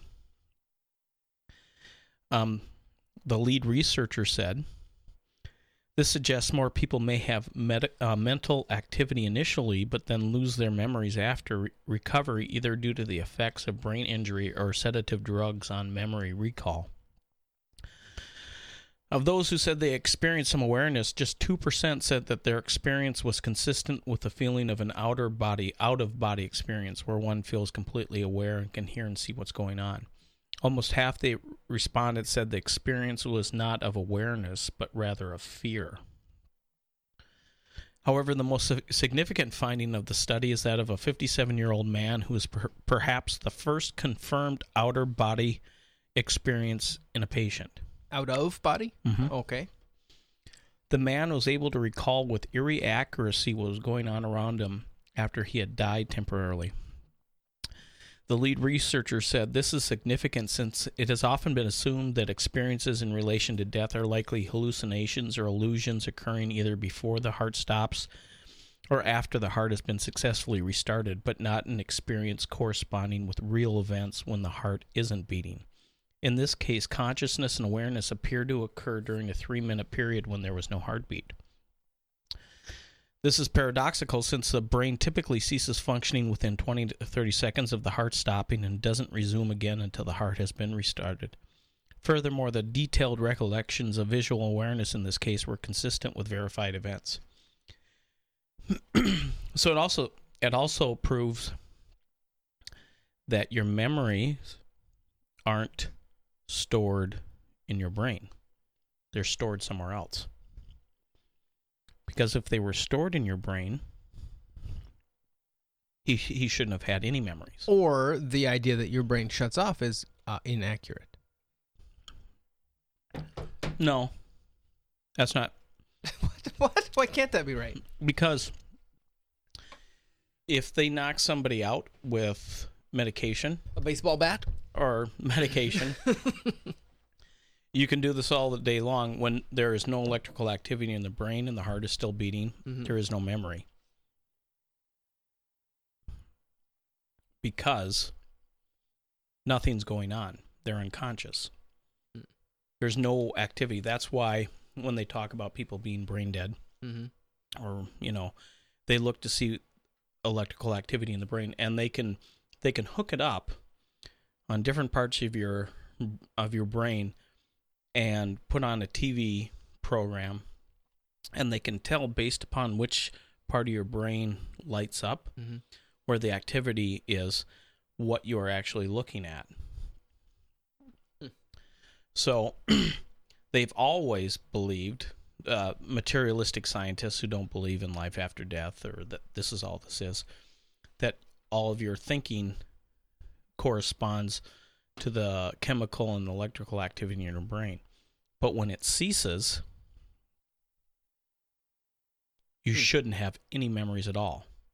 Because all of the people that So is are they claiming that there's passive absorption of memory Mm-mm. or of, of awareness? No, not them. They're saying there's consciousness continues on. But the implication has to be that somehow your memory doesn't isn't necessarily Tied to anchored in your head. Mm. So are you saying that we're spiritual beings? Hmm. I think what it is, um, I know I've I've read people make this analogy that when you turn on the TV Mhm. and you watch a program, it would be easy to think that the program is actually happening in the TV. Mhm. And if you take a baseball bat and beat up the TV, Oh, people feel bad. well, it might screw up some of, of what you're watching. Mhm. It might not. You might not be able to see it as well, or you might not be able to see it at all. But that doesn't mean that the program isn't working. Oh, So- okay. Yeah, yeah. So our brain is Right. basically the TV The screen. Okay. and our program is somewhere else. Our who we are exists outside of where we're at. So Interesting. Are you breaking stuff over there? Oh, all the time.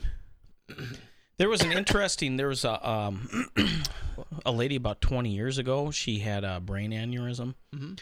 and um, Bleeding on the brain? well, Or a, an- a bulge, and that was going to burst and kill her. broke. yeah, Right, yeah. And so they had to operate her. She was going to die, and Mhm. in order, and it was likely that she was going to die during this operation. And what they did is they They lowered. just killed her anyway. Basically, they did. They um they lowered her uh, um her temperature to like ninety degrees Mhm. to slow down the metabolism of her body. Stopped her heart from beating, and went in and operated.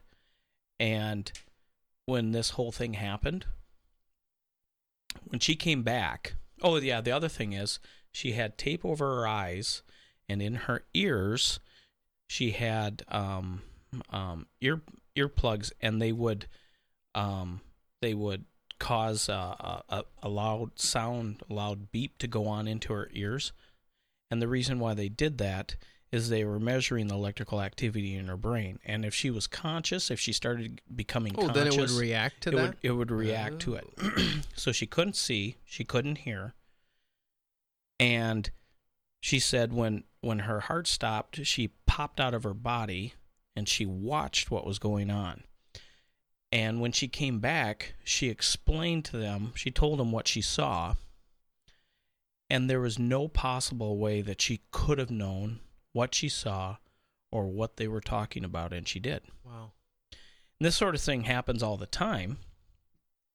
Um, but Sounds like crazy talk. It sounds like crazy talk, but it it absolutely shatters the materialistic viewpoint. Oh, that once you're dead, you're gone. Yeah. That it doesn't matter. Exactly. Huh. so, one of the things that you say to me a lot when asked about, we're kind of wrap, wrapping back around to this insanity in our um, deciding whether we want to be a man or, or Yeah. a boy or girl. Um, one one of your phrases, which I, I like your stance, is that that's not a hill you're willing to die on. Oh, ba- uh-huh. based on a belief. Yeah, I believe this, but if someone else does, it's not the end of the world. Yep. It's not a hill you're willing to die on. Well, according to David Limbaugh, who is a Yep. rather intelligent writer. Rush's brother. Yeah, he's just not bombastic and out front. Yes. He's He's an attorney though. he's So smart. That's true. so so he's smart. That's nice. Put those together. Good. Oh, he's an attorney. Oh, good. He's smart. Well, he doesn't have a soul, but he's smart. That, the headline of his article, May 17, on townhall.com Resisting Obama's transgender directive, a hill to die on. Yeah, I'd say so. To achieve its political ends, the left doesn't just assault the Constitution through the appointment of liberal activist judges.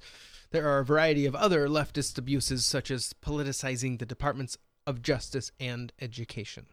In its mission statement, the Justice Department states that one of its aims is to, quote, ensure fair and impartial administration of justice for all Americans. That goal underscores cherished principles of American jurisprudence and the Constitution, including the preamble's commitment to, quote, establish justice, the Constitution's guarantee of equal protection under the law, and the rule of law itself. Justice is supposed to be blind, in the sense of impartiality and being free from political influences.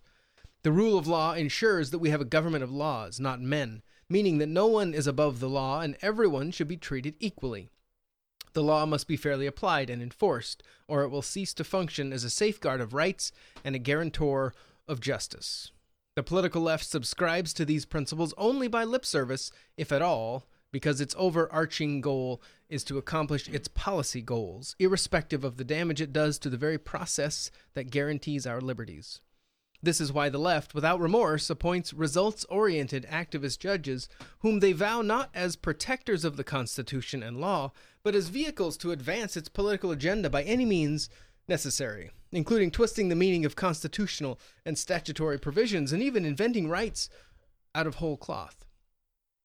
It's why it doesn't even blink when one of its own usurps legislative authority and issues lawless executive orders in contravention of the people's will.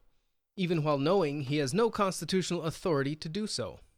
It's why it deliberately refuses to enforce immigration laws. It's why it blackmails state governments through the threat of withholding funds into doing the will of the federal government. It's why it privately applauds the use of the IRS to target its political opponents, and it's why it stacks the judicial department with radical leftists whose mission to effect changes in policy supersedes its duty of ensuring the fair and impartial administration of justice.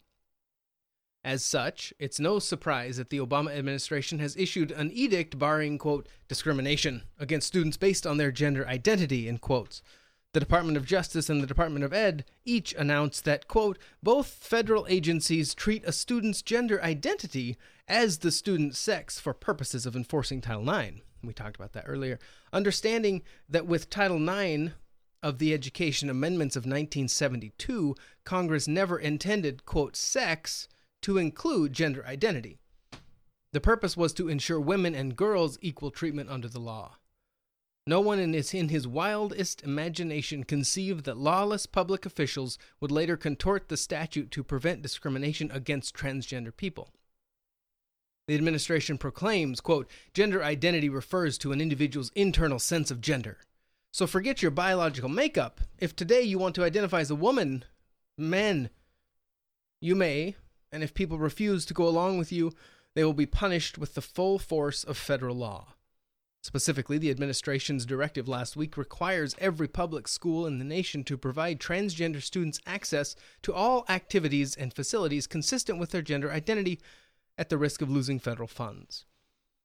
The framers are rolling over in their graves, not just because of this inversion of moral standards, but also because of the lawless manner in which this is being forced down the throats of the states, the American people, and the public schools.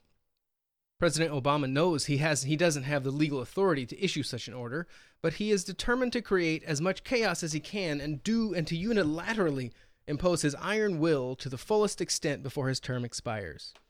No one will convince me that this has anything to do with the rights of transgender people. Rather, Obama and his fellow leftist tyrants are seeing how far they can push the envelope, how much they can fundamentally transform America against the people's will and against the protections guaranteed by the federal and state constitutions. The Obama administration obviously cares not a whit for the privacy of students who don't want to be forced to share a restroom with students of the opposite sex. The rights of the many will be subordinated to the rights of the very, very few.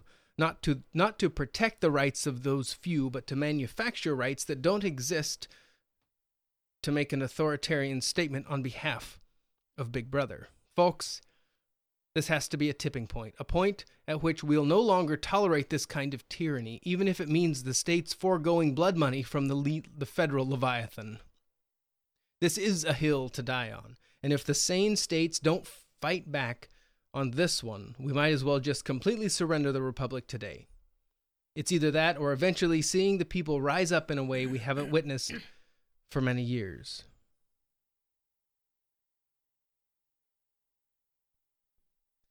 Yeah. I that's a I I mean this is all Frankfurt School kind of stuff. It is destroy d- destroy. Mhm. So that when everything shakes out in the rubble, they'll they'll build this socialist utopia. And it's garbage. I just don't know.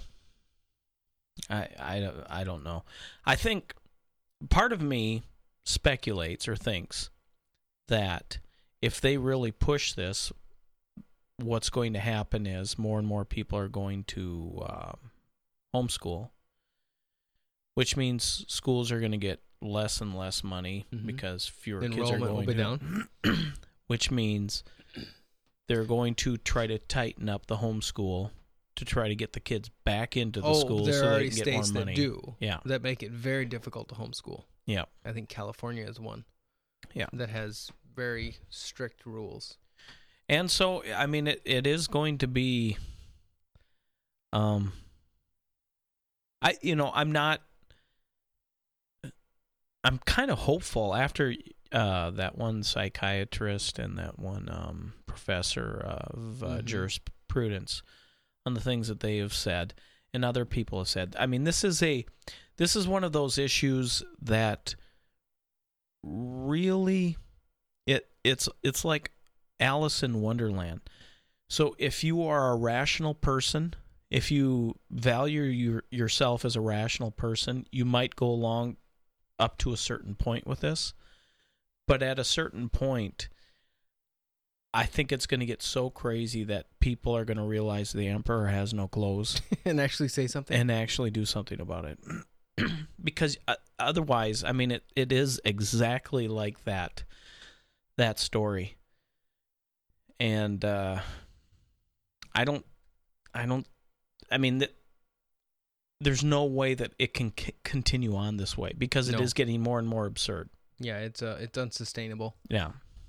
The more and it's becoming so absurd. It's almost like they're just trying to push it as far to the edge and just wait till it falls off the cliff. Yep, is what Frankfurt, it looks like. Frankfurt School. Yep. This is the David Allen Show. It's possible I'm done for this show with the transgender garbage. it's possible. You never know. But you are hot blooded.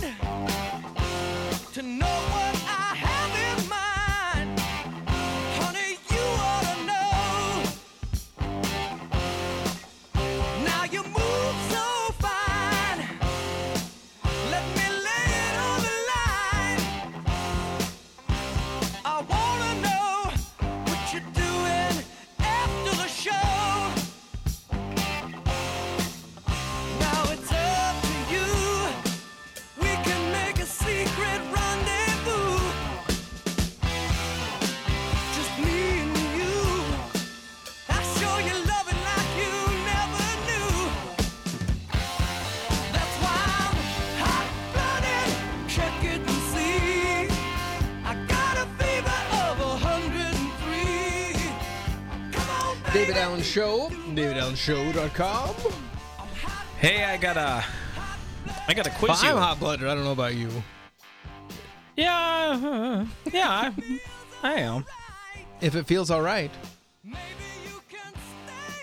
Maybe. No, no, no. No, never mind. no, no. Just kidding. Nope, I'm going home. Excellent. Well, you know, I'm I'm going to ask you. I'm going to uh, have you take a test. Okay. 2 Uh-oh. tests actually, and the first test is to d- determine whether or not you're going to take the second one. What? Because if you fail the first one, then we're not going to do the second one for good reasons. Okay. I'm in, I think. Well, it's more of a quiz than a test. Well, the first one's a quiz, second one's a test. Anyways, I'm going to do uh the first one is a psychopathy quiz to see if you're a psychopath. Oh, crap. and if it turns out that you are or you have strong psychopathic Then the show is tendencies, I'm going to flee the building and um yeah, you can keep the laptop. So, I'll ask you the question, and then I'll give you the three answers that you can. Um, now, I'll tell you no lies. Okay. Although, if you're a psychopath, but right? we'll see. Okay, first one. Question number one. Most would describe me as charming and nonchalant. I can turn my charm on and off like a faucet. Now, it's either not me, this describes me somewhat, or this is definitely me. Somewhat. Okay. Number two. I do It what depends I. on what I want to get. No. Well, we'll probably get there. Number two. Where did you find this? Psych Central. Should be Psycho Central. Um, I do what I want when I want, the moment the impulse strikes me, regardless of what others want. Not me. This describes me somewhat. This is definitely me.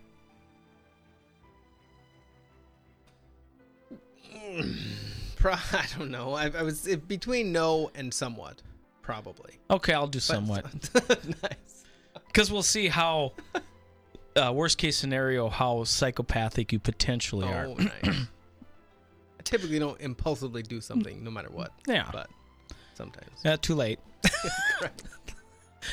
I'm driving this quiz. If, Who's flying? Who's driving this flying umbrella? If something goes wrong or turns out badly, it's not my fault. Not me. This describes me somewhat. This is definitely me. Somewhat. Okay. I've gotten into legal or criminal trouble as an adult, not just a speeding or parking ticket. Not me. This describes me somewhat. This is definitely me. C- criminal? No, No, not you? Okay. think so. I don't have a record. Does that count? Is that what that means? Uh, I have bodies buried in my basement. No, I'm kidding. Um, number five. I didn't say it. I am easily the best at what I do, bar none. Nobody could ever take my place. Not me. This describes me somewhat. This is definitely me. Somewhat. Okay. Number six. I do whatever I feel like doing and I don't care what others think or even if it's illegal. Not me. This describes me somewhat. This is definitely me. Not me. Definitely you. No. Oh, so you're taking this quiz? Number seven. Every person for themselves. I don't see the point in feeling sorry for other people and have no desire to help others. Not me. This is, this describes me somewhat. This is Read def- it again. How, how is it worded? Every person for themselves. Oh no, not me. Okay. Number eight. I've gotten into legal or criminal trouble when I was a teenager, not just a speeding or parking No, ticket. Not me. Not me.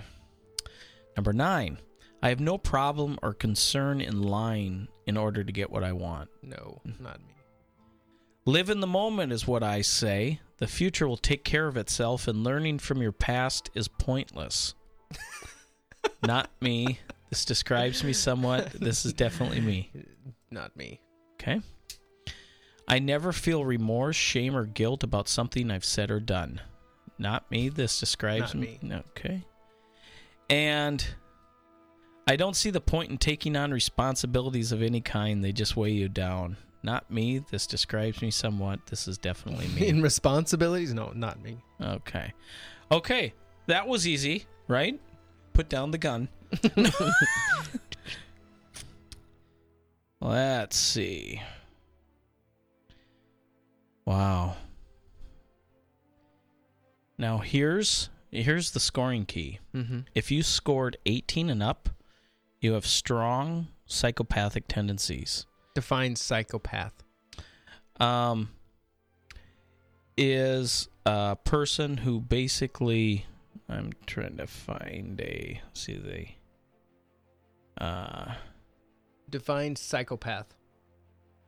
defining psychopath. Psychopath means a person suffering from chronic mental disorder with abnormal or violent social behavior. Okay. Okay, 13 to 7, 17 is moderate to minor psychopathic tendencies, and under 12 is no psychopathic tendencies. You scored a four. So I keep. So I I'm can, safe? yeah, so you're safe. Yes. I You're beat- I beat it, I not beat a it. psychopath. Yay. Good. Okay. We have another one? Yeah. So, here we go. Now, there's a spectrum here on each one of these questions. Is this another psycho test? No. Oh. No. This is to see what your personality's like on one of the personality tests. Oh. So we'll find out here shortly. it's I ask you the question and you either agree or disagree. So it's agree strongly agree, kind of agree, n- basically neither. Oh, there's like 15 of these things? No, well, you, you just basically go, no, I strongly agree. It's so it's either or, or maybe a better way of doing it is uh, agree can be a three, disagree can be a minus three, and then whatever, in the and then middle. zero. Okay. Okay. Question number one: You find it difficult to introduce yourself to other people. Agree or disagree? Minus three means you disagree. and Two. Two. Okay. You often get so lost in thoughts that you ignore or forget your surroundings. Ne- minus no. Disagree. Not at all. Three. right. You try to respond to your emails as soon as possible and cannot stand a messy inbox. Um, th- if you'd see my inbox, you'd know that that is not true. So a strong disagree.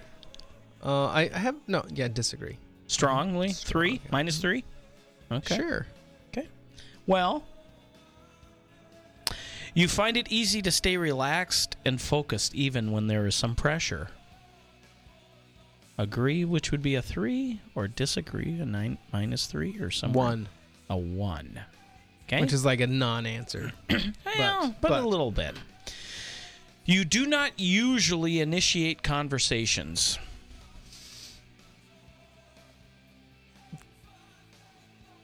Two. Two. okay. You rarely do something just out of sheer curiosity. Rarely do something just out of sheer curiosity. What does your gut say? Uh, n- minus two. Minus two. You disagree. Okay. You feel superior to other people. This is a public test. That's what I didn't tell you Nice. beforehand. Let's see, forty-six oh two. All right, cut this out of the recording. Um, superior? Yeah, you feel Like superior. better than? Yeah. Oh, this- none, zero. I don't think I feel superior. Sounds Yeah, like better, a cop out to me. I was thinking, I was debating between zero and one. So if you want to put one, I'll can. put I'll put one. But superior, I don't like that word. Okay. Being organized is more important to you than being adaptable. You've been in my office, right? So is that a strong? Probably a, a, a ne- ne- negative three. if it could go further south, Yeah. it would. Maybe. You are usually highly motivated and energetic. Depends, depends, depends. Which Zero. is zero. What, Okay. what is that technically again? You doesn't matter. y- You're, You're wish lukewarm. yes or no? You- neutral. Lukewarm. Lukewarm. Jesus save you're lukewarm. I'll spit you out of my mouth. Yes. Winning Never mind. I'm not that. Winning a debate matters less to you than making sure no one gets hurt. Oh, I think I'd rather win the debate. So strongly you, you mean like like hurt their feelings? no, just winning a Oh, debate. so you can punch them to win? Well, I mean, there's one where if you're debating somebody, whether or not their feelings get hurt isn't it's not on your radar. You want to win the debate, then it would be strongly agree. If it's like, no, I don't want to hurt their feelings at all, and winning isn't on your radar, then it would be It's not a hill I will be willing to die on. Yeah. So, um, one. one. You often feel as if you have to justify yourself to other people. Why did you pick this test? Because it's actually, Um, well, yeah, whatever. No. accurate there was. Hmm. Um, You often feel as if you have to justify yourself to other people. two. A two. Your home and work environments are quite tidy. I got that one. No. I think you'd be right. well, you should. Well, I mean, Yeah. yeah. Anyways, Hey, you do- birds of a feather, right? yes, exactly. You do not mind being at the center of attention. I don't mind it. Yeah. Um, two. You consider yourself more practical than creative. Mm-mm. Three. n- Minus- negative three. Okay. People can rarely upset you.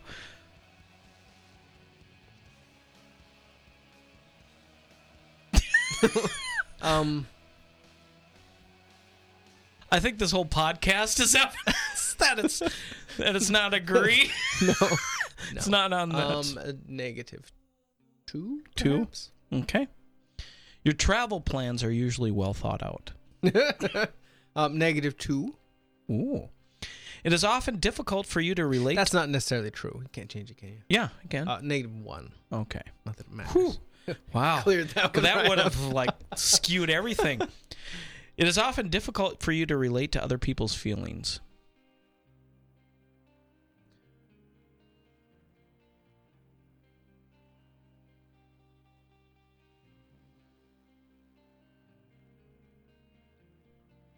One. One. Your mood can change very quickly. Negative three. Okay. In a discussion, truth should be more important than people's sensitivities. Oh yes, two.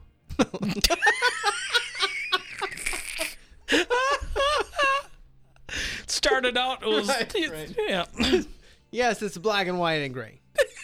a little bit of gray. You rarely worry about how your actions affect other people.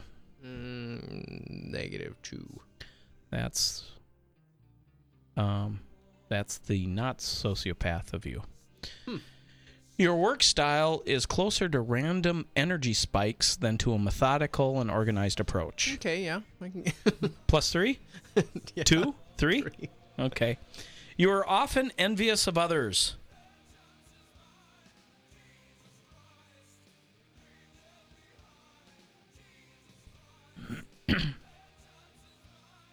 huh? You are often envious of others.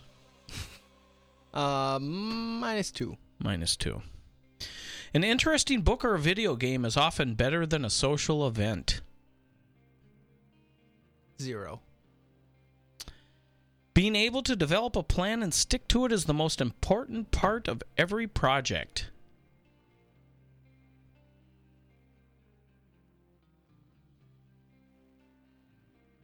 Let's see when you say project. What are you talking about?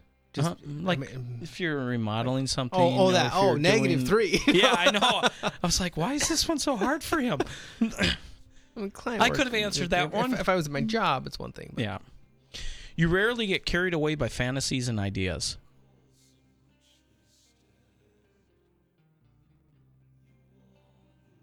Well, if, and ideas, so that opens it up some, to some more realism. Um, minus one. Minus one. You often find yourself lost in thought when you are walking in nature. Minus three. If someone does not respond to your email quickly, you start worrying if you said something wrong. Oh, one. One. As a parent, you would rather see your child grow up kind than smart. Ooh.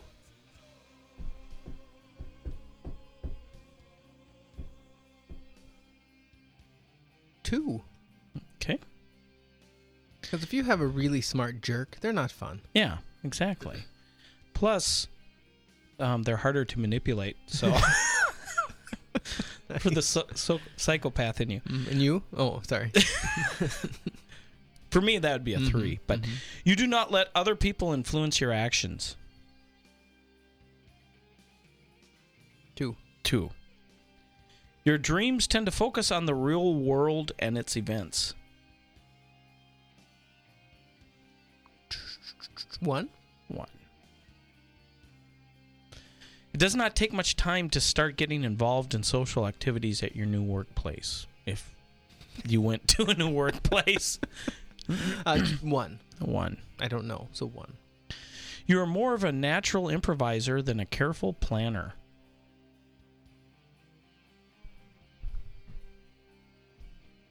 Three. Yeah, I was going to say, because you're a creative type. Your emotions control you more than you control them. Negative three. You enjoy going to social events that involve dress up or role play activities. Um, n- negative two. Negative two. There's just because there's one murder dinner mystery murder thingy. That's fun to do. What about uh, and that? So, okay, negative one. Okay. three, three. You often spend time exploring unrealistic and impractical yet intriguing ideas. Oh, say often spend what? Time exploring Oh. unrealistic and impractical yet Oh. intriguing ideas. Okay, two. Two. You would rather improvise than spend time coming up with a detailed plan. Uh, two. Two. You are a relatively reserved and quiet person. Three. If you had a business, you would find it very difficult to fire loyal but underemploying, underperforming employees. Three. You often contemplate the reasons for human existence. Two. Oh, off one. Okay.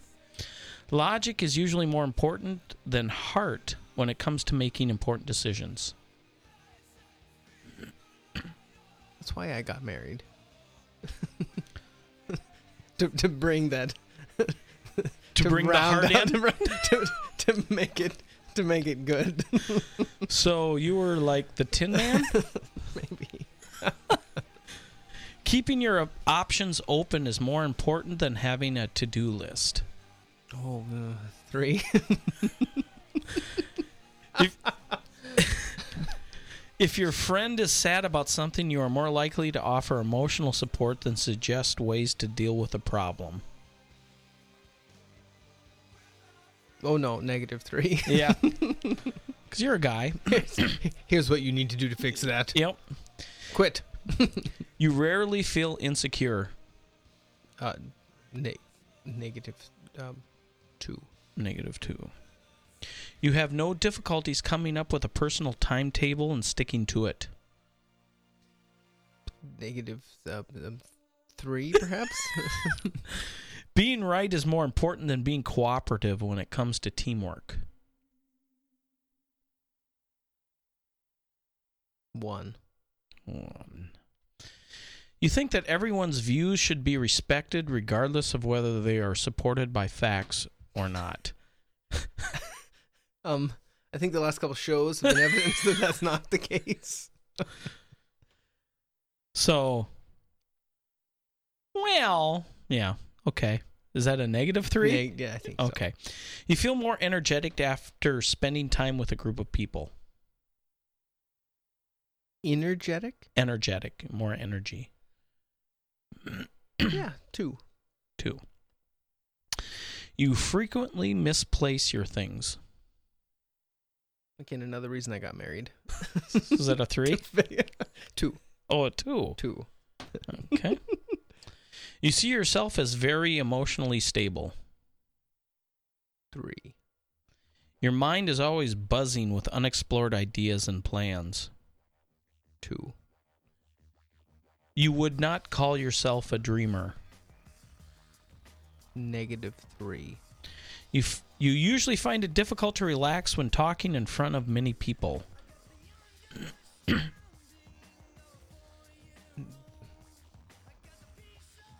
Negative two. Okay. Generally speaking, you rely more on your experience than your imagination. One. Okay. You worry too much about what other people think. One. Okay. We're almost to the end. If the room is full, you stay closer to the walls, avoiding the center. If there's a bunch of people in the room. One. Okay.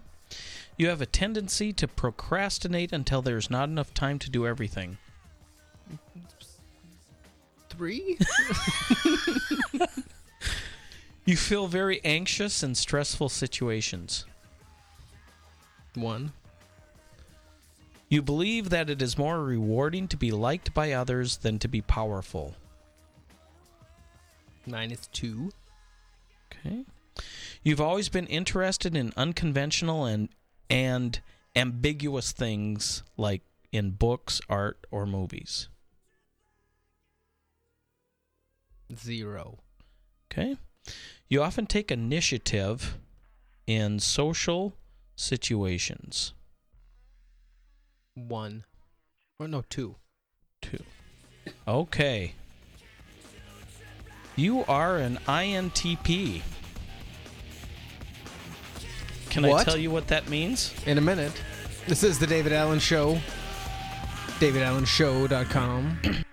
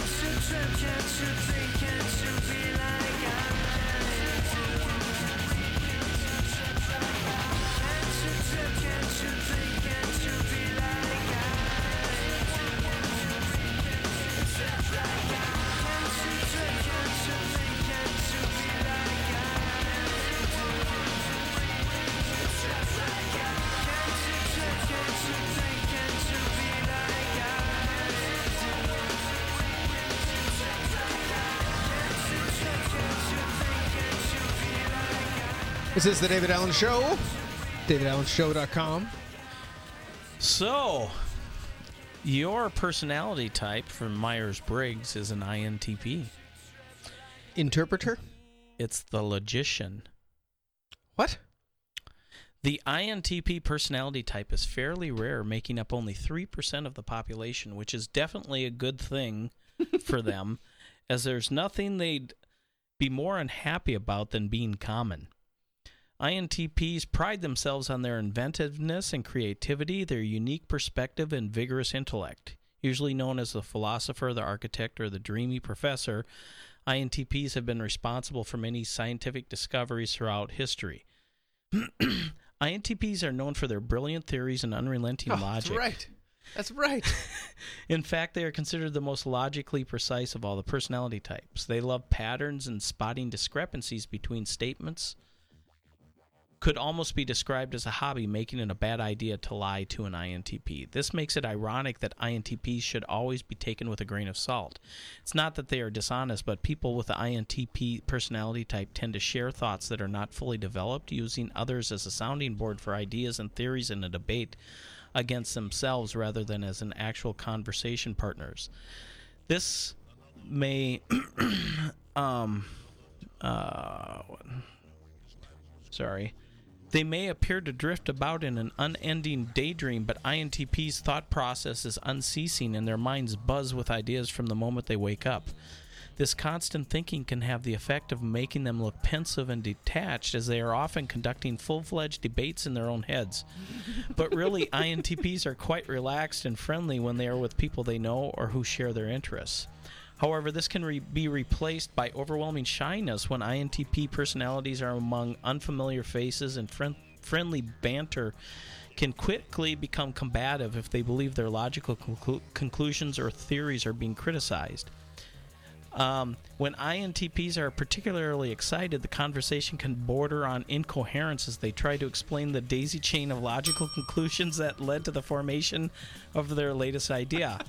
Oftentimes, INTPs will opt to simply move on from a topic before before it's ever understood what they were trying to say, rather than try to lay things out in play terms. in lay term, in plain terms. Sorry. The reverse can also be true when people explain their thought processes to INTPs in terms of subjectivity and feeling. Imagine an immensely complicated clockwork taking in every fact and idea possible, processing them with a heavy dose of creative reasoning, and returning the most logically sound results available. This is how the INTP mind works, and this type has little tolerance for an emotional monkey wrench jamming their machines. um, Further, with thinking as one of their governing traits, INTPs are unlikely to understand emotional complaints at all, and their friends won't find a bedrock of emotional support in them. People with the INTP personality type would much rather make a series of logical suggestions for how to resolve the underlying issue, a perspective that is not always welcomed by their feeling companions. Um, uh, okay, strengths and weaknesses you're gonna like uh, great analysts and abstract thinkers. People with INTP personality type view the world as a big complex machine and recognize that as with any machine, all part parts are interrelated. INTPs excel in analyzing this con- connection, seeing how seemingly unrelated facts tie in with each other in ways that bewilder most other personality types. Imaginative and original, these connections are the product of an unrelenting imagination. INTP's ideas may seem counterintuitive at a glance and may never even see the light of day, but they will always prove remark they will always prove remarkable innovations. Open-minded.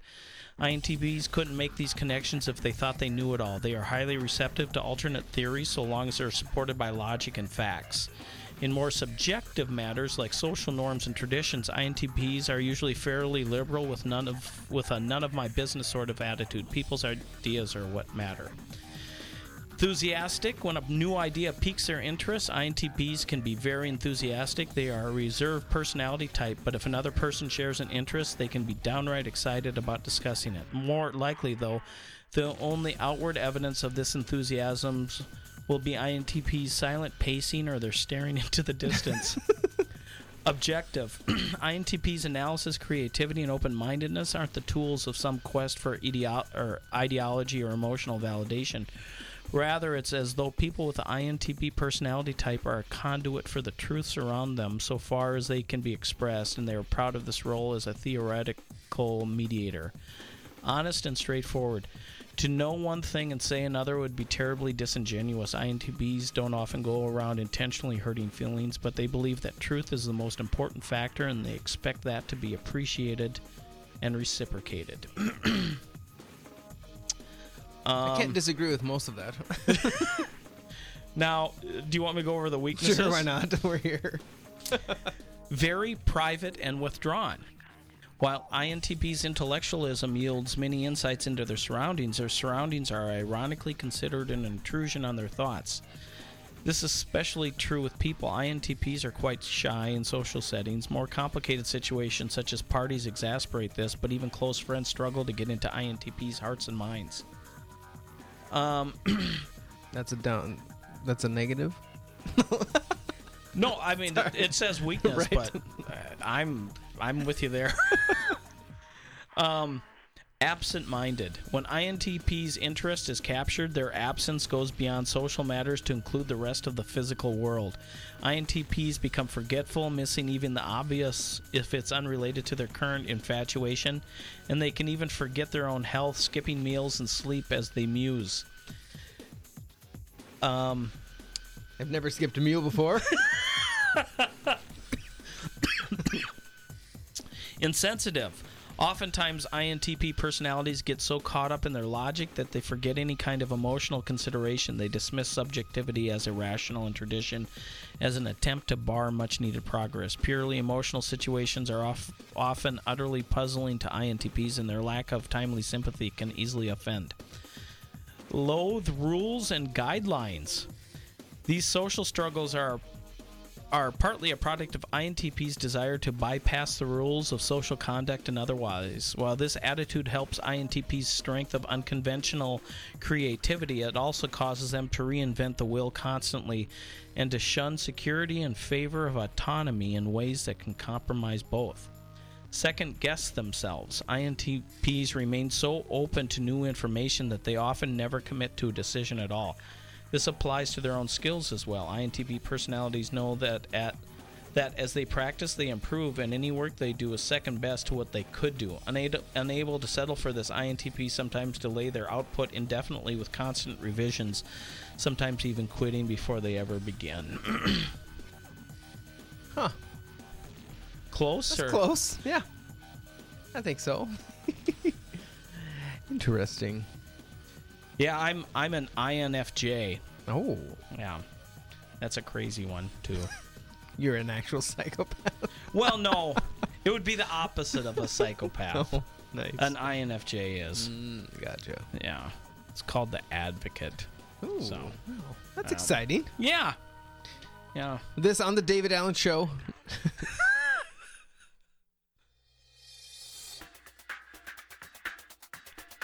INTP. well, DavidAllenShow.com. that's good. Now, you're not a psychopath. Excellent. Unless you are a psychopath and you lied the entire time through. I can I can beat that test. Let's do it again. I'm. Let's see what I'm going to be next time I take the test. This will make you feel good. Mickey Fearn. Who? Fearn. Who? The National Park Service Deputy Director for Communications and Community Assistance made headlines when he claimed that black people don't visit national parks because they associate them with slaves being lynched by their masters. What? Yellowstone, the first national park, was created in 1872 in Wyoming. Slavery was over by then, and no one had ever been lynched. No one had ever been lynching slaves around Old Faithful anyway, but false claims of racism die very hard. Now, is this a legitimate thing that they believe, or does is this what he thinks they believe? And now, Alcee Hastings, an impeached judge and a coalition of minority groups, is demanding increased, quote, inclusiveness at national parks. High on their list is the claim that African Americans have felt unwelcome and even fearful in federal parklands during our nation's history because of the horrors of lynching.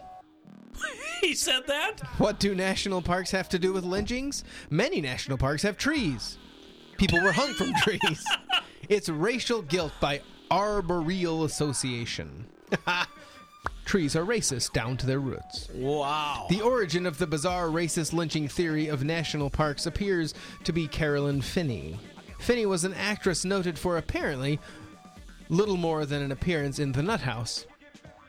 And then she became a cause celebre for race activists when she was denied tenure by Berkeley's Department of Environmental Science, Policy, and Management because her work didn't meet academic standards. Her supporters blamed racism rather than her academic shortcomings and protested vocally. These days, she's a diversity advisor to the U.S. National Parks Advisory Board. What wasn't good enough for US Ber- UC Berkeley is good enough for national parks. She is also the author of Black Faces, White Spaces.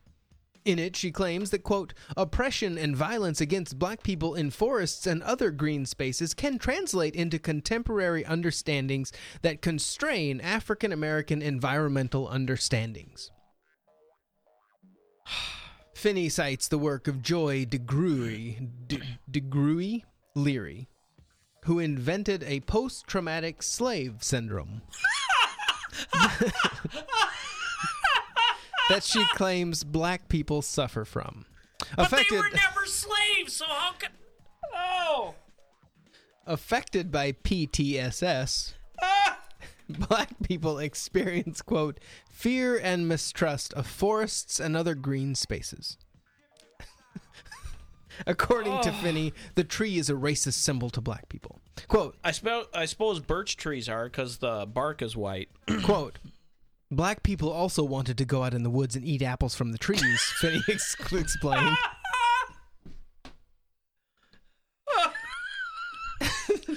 This is But- real? But black people were lynched on trees. The trees became a big symbol. Black people are triggered by trees and suffer post-traumatic slave syndrome flashbacks. You can't expect them to go out to go out on a hike. What shall we do about the racist trees? Finney is front and center at the new, quote, inclusion initiative. Quote, you're sitting here making up a rule and assuming that everybody's going to feel comfortable to come to the woods and go on a hike, she whined. Maybe they're not interested in doing that. That's not how they like to come to the woods. In addition to complaining about the racist trees, the Inclusion Initiative also claimed that national parks alienate Latinos because of the color of the uniforms that rangers wear. Oh, oh, I'm gonna have a stroke. Oh my gosh. What's wrong with the color of park ranger uniforms? Well, according to the Hispanic Access Foundation, they look too much like the Border Patrol. Even though the uniforms are actually completely different. But much oh. like the lack of lynchings at Yellowstone National Park, the truth doesn't matter here. None of this is really about the nonsensical pseudoscientific ravings you just read. National parks don't care what race you are. Trees are as blind to color as they are to everything else. Forests don't need to be made more inclusive. This campaign is led by people who hate and reject natural spaces. Finney claims that Theodore Roosevelt's vision of preserving beautiful natural landscapes was rooted in privilege. Or, as Fearn put it, preserving wild spaces is a white concept going back to Rome. Influential figures in the National Park Service reject the fundamental idea of preserving natural beauty. They view a forest as a white concept full of scary racist trees, or at least that's what they claim. That is what this is really about. The Obama era has rotted the federal government with radical figures who are at war with fundamental American concepts and values. They intend to use their power to destroy those concepts and values. This is another example of that same ugly phenomenon. Alcee Hastings complains at a green of a green ceiling for hiring minorities. Aside from the usual A diversity, green? aside from the usual diversity hiring push and buying from minority businesses in the inclusiveness proposals, not to mention nonsense about racist trees and scary uniforms, is a move to divert the focus to urban development. But she said green Green ceiling. ceiling instead of a glass ceiling is a green ceiling. Well, you you know the uniforms that um, are racist to Mexicans. You know what color they are? That that they were talking about. That Are they they're black green. or are they green? They're green. so I guess it, it repels Mexicans like sunlight repels vampires. Is that what Hmm. it is? And so they can't break through the green. we don't need a wall. Let's just plant green trees down there. Oh, you know how many lynchings, official lynchings, there were from 1882 to 1968? Yeah. I mean, there was a fair uh, 3,446. In how many? 3,446. Uh, The entire in, in 85 years. huh. Anyways, Interesting. sorry. Keep going. I don't know if I can. For all the spa- uh, for all the safe space rhetoric, the arguments ultimately come down to money. It's not about racist tree symbolism or uniform colors. It's about creating positions for people like Carolyn Finney and Mickey Fearn so they can lecture us on how parks are privileged and nature is racist. It's about finding yet another unlikely target for baseless claims of racism to be milked for money, grants, ads, and contracts. The Obama era has seen the sharpening of America as the same ugly shakedown scams that were being predicted. No, yeah, no, practiced in New York and Chicago, where suddenly national were suddenly national policy. This is the sharpening of the National Park Service. It's happening at every agency and arm of the government. We just don't notice it. The accusations are absurd, and yet the payoffs keep coming, and there's little doubt that this latest, quote, inclusiveness initiative will also pay off. Our parks will suffer, our slimiest politicians will prosper. Finney says that national parks should represent where we want to go collectively as people. But the beauty of a walk through the woods is that you don't have to, quote, collectively go anywhere. A hike is not a national mission, it's a place of individuality. And the left never fails to remind us how loath it is, or how it loathes an in, the individual and worships the collective impulse of totalitarian movements. This is paired with a hatred for beauty. Forests and lakes are not about where we want to go collectively, they are where we once were. They represent spaces of imagination and reflection that have nothing in common with Finney's compulsion. They don't have to represent Finney's demands for demographic and ethnic diversity. They also they allow us a freedom from the confining urban spaces of leftist identity politics that deny our humanity. They show us that life is pure and simple in ways that defy the convoluted nonsense of political correctness. It's not hard to see why the left, despite its hollow environmental posturing, hates them. This written by Daniel Greenfield. Well, good for Daniel. oh my goodness. I mean, that's hilarious. The thing with people like that, um, not Daniel, but the people that he was talking about, the they they will never be successful in life in any other capacity other than being uh, professional complainers, Right. Because they don't produce anything; all they do is destroy. and until they get to the point where they believe in something called personal responsibility that I can actually do something that can affect my life in a positive way and it's not some boogeyman out there doing it to me, this is where they will reside. and if they took over, they would immediately become tyrants and start killing people and imprisoning people. So- Uh, you a football fan? Um, in the sense that You in, in know what sense? about football? American football. Is there another kind of football? Well, there's a real kind. Oh, Yeah. really? Well, no. Interesting. No, I don't. I don't care enough. So I'm indifferent. It's not a hill I'm willing to die on, one way or another about any of it. Why? We, brief- we briefly talked about this earlier, but a Washington Post poll released Thursday reveals that a vast majority of Native Americans don't have a problem with the Washington's NFL team mascot, the rest, the Redskins. really? How come? How about that? Don't Over they the- realize? How evil it is? Yeah. To proudly wear your mascot Uninformed savages. Over the course of five months and hundreds of interviews with Native Americans, researchers discovered that 90% of those surveyed are not offended by the team name, even after what the paper called a national movement to change the football team's moniker. So, are they going to change the name? Then? Nearly three quarters, oh, I'm sure, nearly three quarters of poll responders, 73%, said the term redskin itself is not re- disrespectful. And 78% of Native Americans said the Redskins mascot issue is largely or entirely unimportant. The Post then asked if a non Native American person called you a redskin, would you be personally offended or not? A full 80% of those polled said they would not be offended.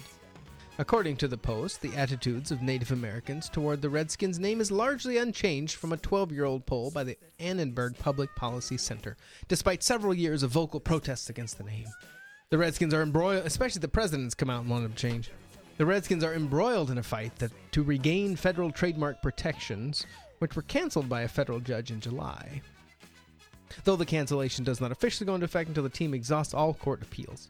In 2013, as the fight over the trademark and accusations of racial insensitivity percolated, Redskins owner Daniel Snyder told USA Today that he had no intention of ever changing the team name. Quote, we will never change the name of the team. Good. As a lifelong Redskins fan, and I think the Redskins fans understand the great tradition and what it's all about and what it means. So we feel pretty fortunate to just to be just working on next season. What if his football team loses an ongoing federal trademark lawsuit? Would he consider changing it then? We'll never change the name, he said. It's that simple. Never. And you can use caps, he said.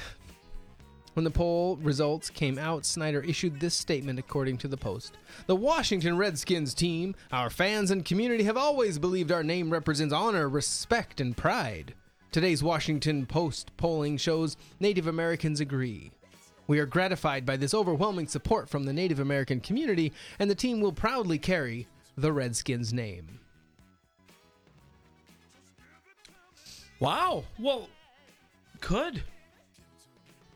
I, it, I, it's fun. Now, whether this will actually mean anything, probably won't because Are they going to put transgender the vocal bathrooms the? oh, mm, I'm sure it's it's DC. They're going to have to. Uh, Aren't they controlled by Congress? Isn't Washington D.C. actually run by Congress? uh, Because they don't have because they're not an official state. They're the District of Columbia. well, but it's privately owned, so it can be whatever. I don't think they, they can force them to change the name. No, but but aren't legally. the but, but aren't the local issues governed by Congress? yeah, yeah, I think so. Some weird. Yeah.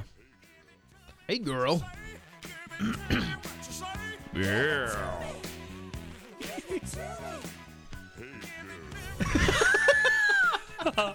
There you go. DavidAllenShow.com. Woo. This is uh, May 19, episode number 15 of this. Holy this, cow. This David Allen show. Wow. I know it's crazy. Wow. Crazy, crazy, I'm, crazy. I'm, I'm I'm actually feeling better and less snarky after the stuff that you read earlier. Oh, good. Yeah. Huh. I feel like uh if there are if there are people out there that actually uh, are going to to say the emperor has no clothes, uh, that's that's the only thing that I mean that's the biggest thing that we need is people are willing to just stand up and tell the truth, you know. Nobody none of them are saying that somebody who claims to be transgender should be abused in any Kicked way outside, or right. yeah. uh, and I'll say it again and probably get me in trouble. I don't think that that you would I mean in America you're supposed to treat everybody equally. So you give you afford the, everybody the same protections anybody else will have. But that doesn't mean that one you just because somebody's schizophrenic doesn't mean they get more rights than you do. Just because somebody has gender dysphoria or body dysphoria doesn't mean that they get different rights. And it doesn't mean that they can impinge on other people's rights. so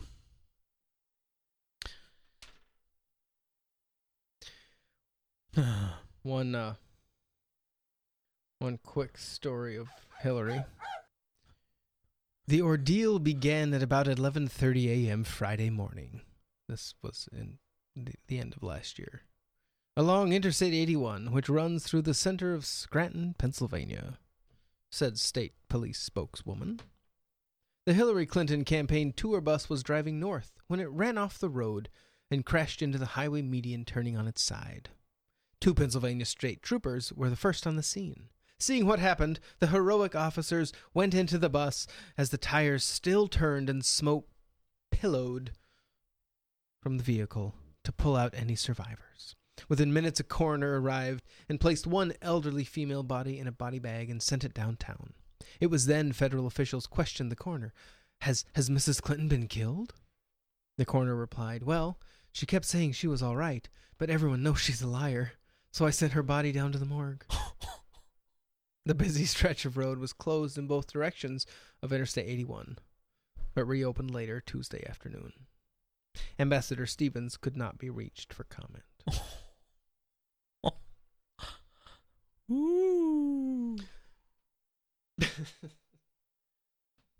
this under the headline of satire, in case you didn't realize. if in case in case you didn't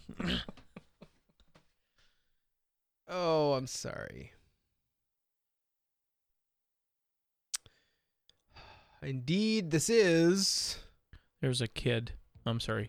No, carry on. Uh, my daughter, she's a pair at school. The kid told her a joke that um, if uh, um, Hillary and Trump were on a boat that was sinking, who would win? Answer: America. Bernie, no way. Oh yeah, there, there you go. uh, uh but I thought I was like a four, Nice. fourth grader or something like that. That's scary. Yeah.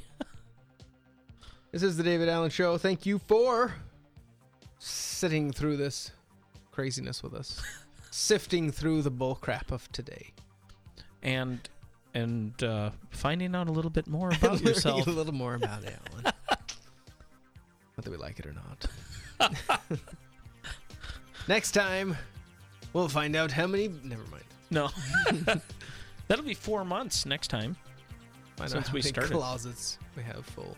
Um, Ooh, yeah. How many skeletons? Closet. yeah. Next week, Allen's coming out of the closet.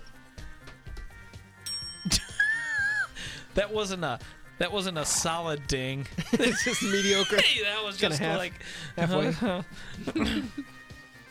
This is the David Allen Show. Thank you for listening. We are on davidallenshow.com. Uh, every Thursday night, we try to uh, stream this thing live on mixlr.com slash the postmaster. Uh, we are working on a video uh, feed just for fun that uh, is not polished yet, so we aren't uh, we're not pushing that very hard. Uh, if you have questions or comments or just want to tell us how awesome we are, you can do that via Facebook at David Allen Show uh, or at davidallenshow at gmail.com. And if you love the show so much, you want to help support this venture that we do, since technically we uh, uh, th- this has become a non-paid venture so far, uh, you can uh, contact us and we will take your money over the phone. Hmm. Yeah. Like all of it. No. Yeah. DavidAllenShow.com. Any last words over there? Um, ubiquitous. That word is everywhere.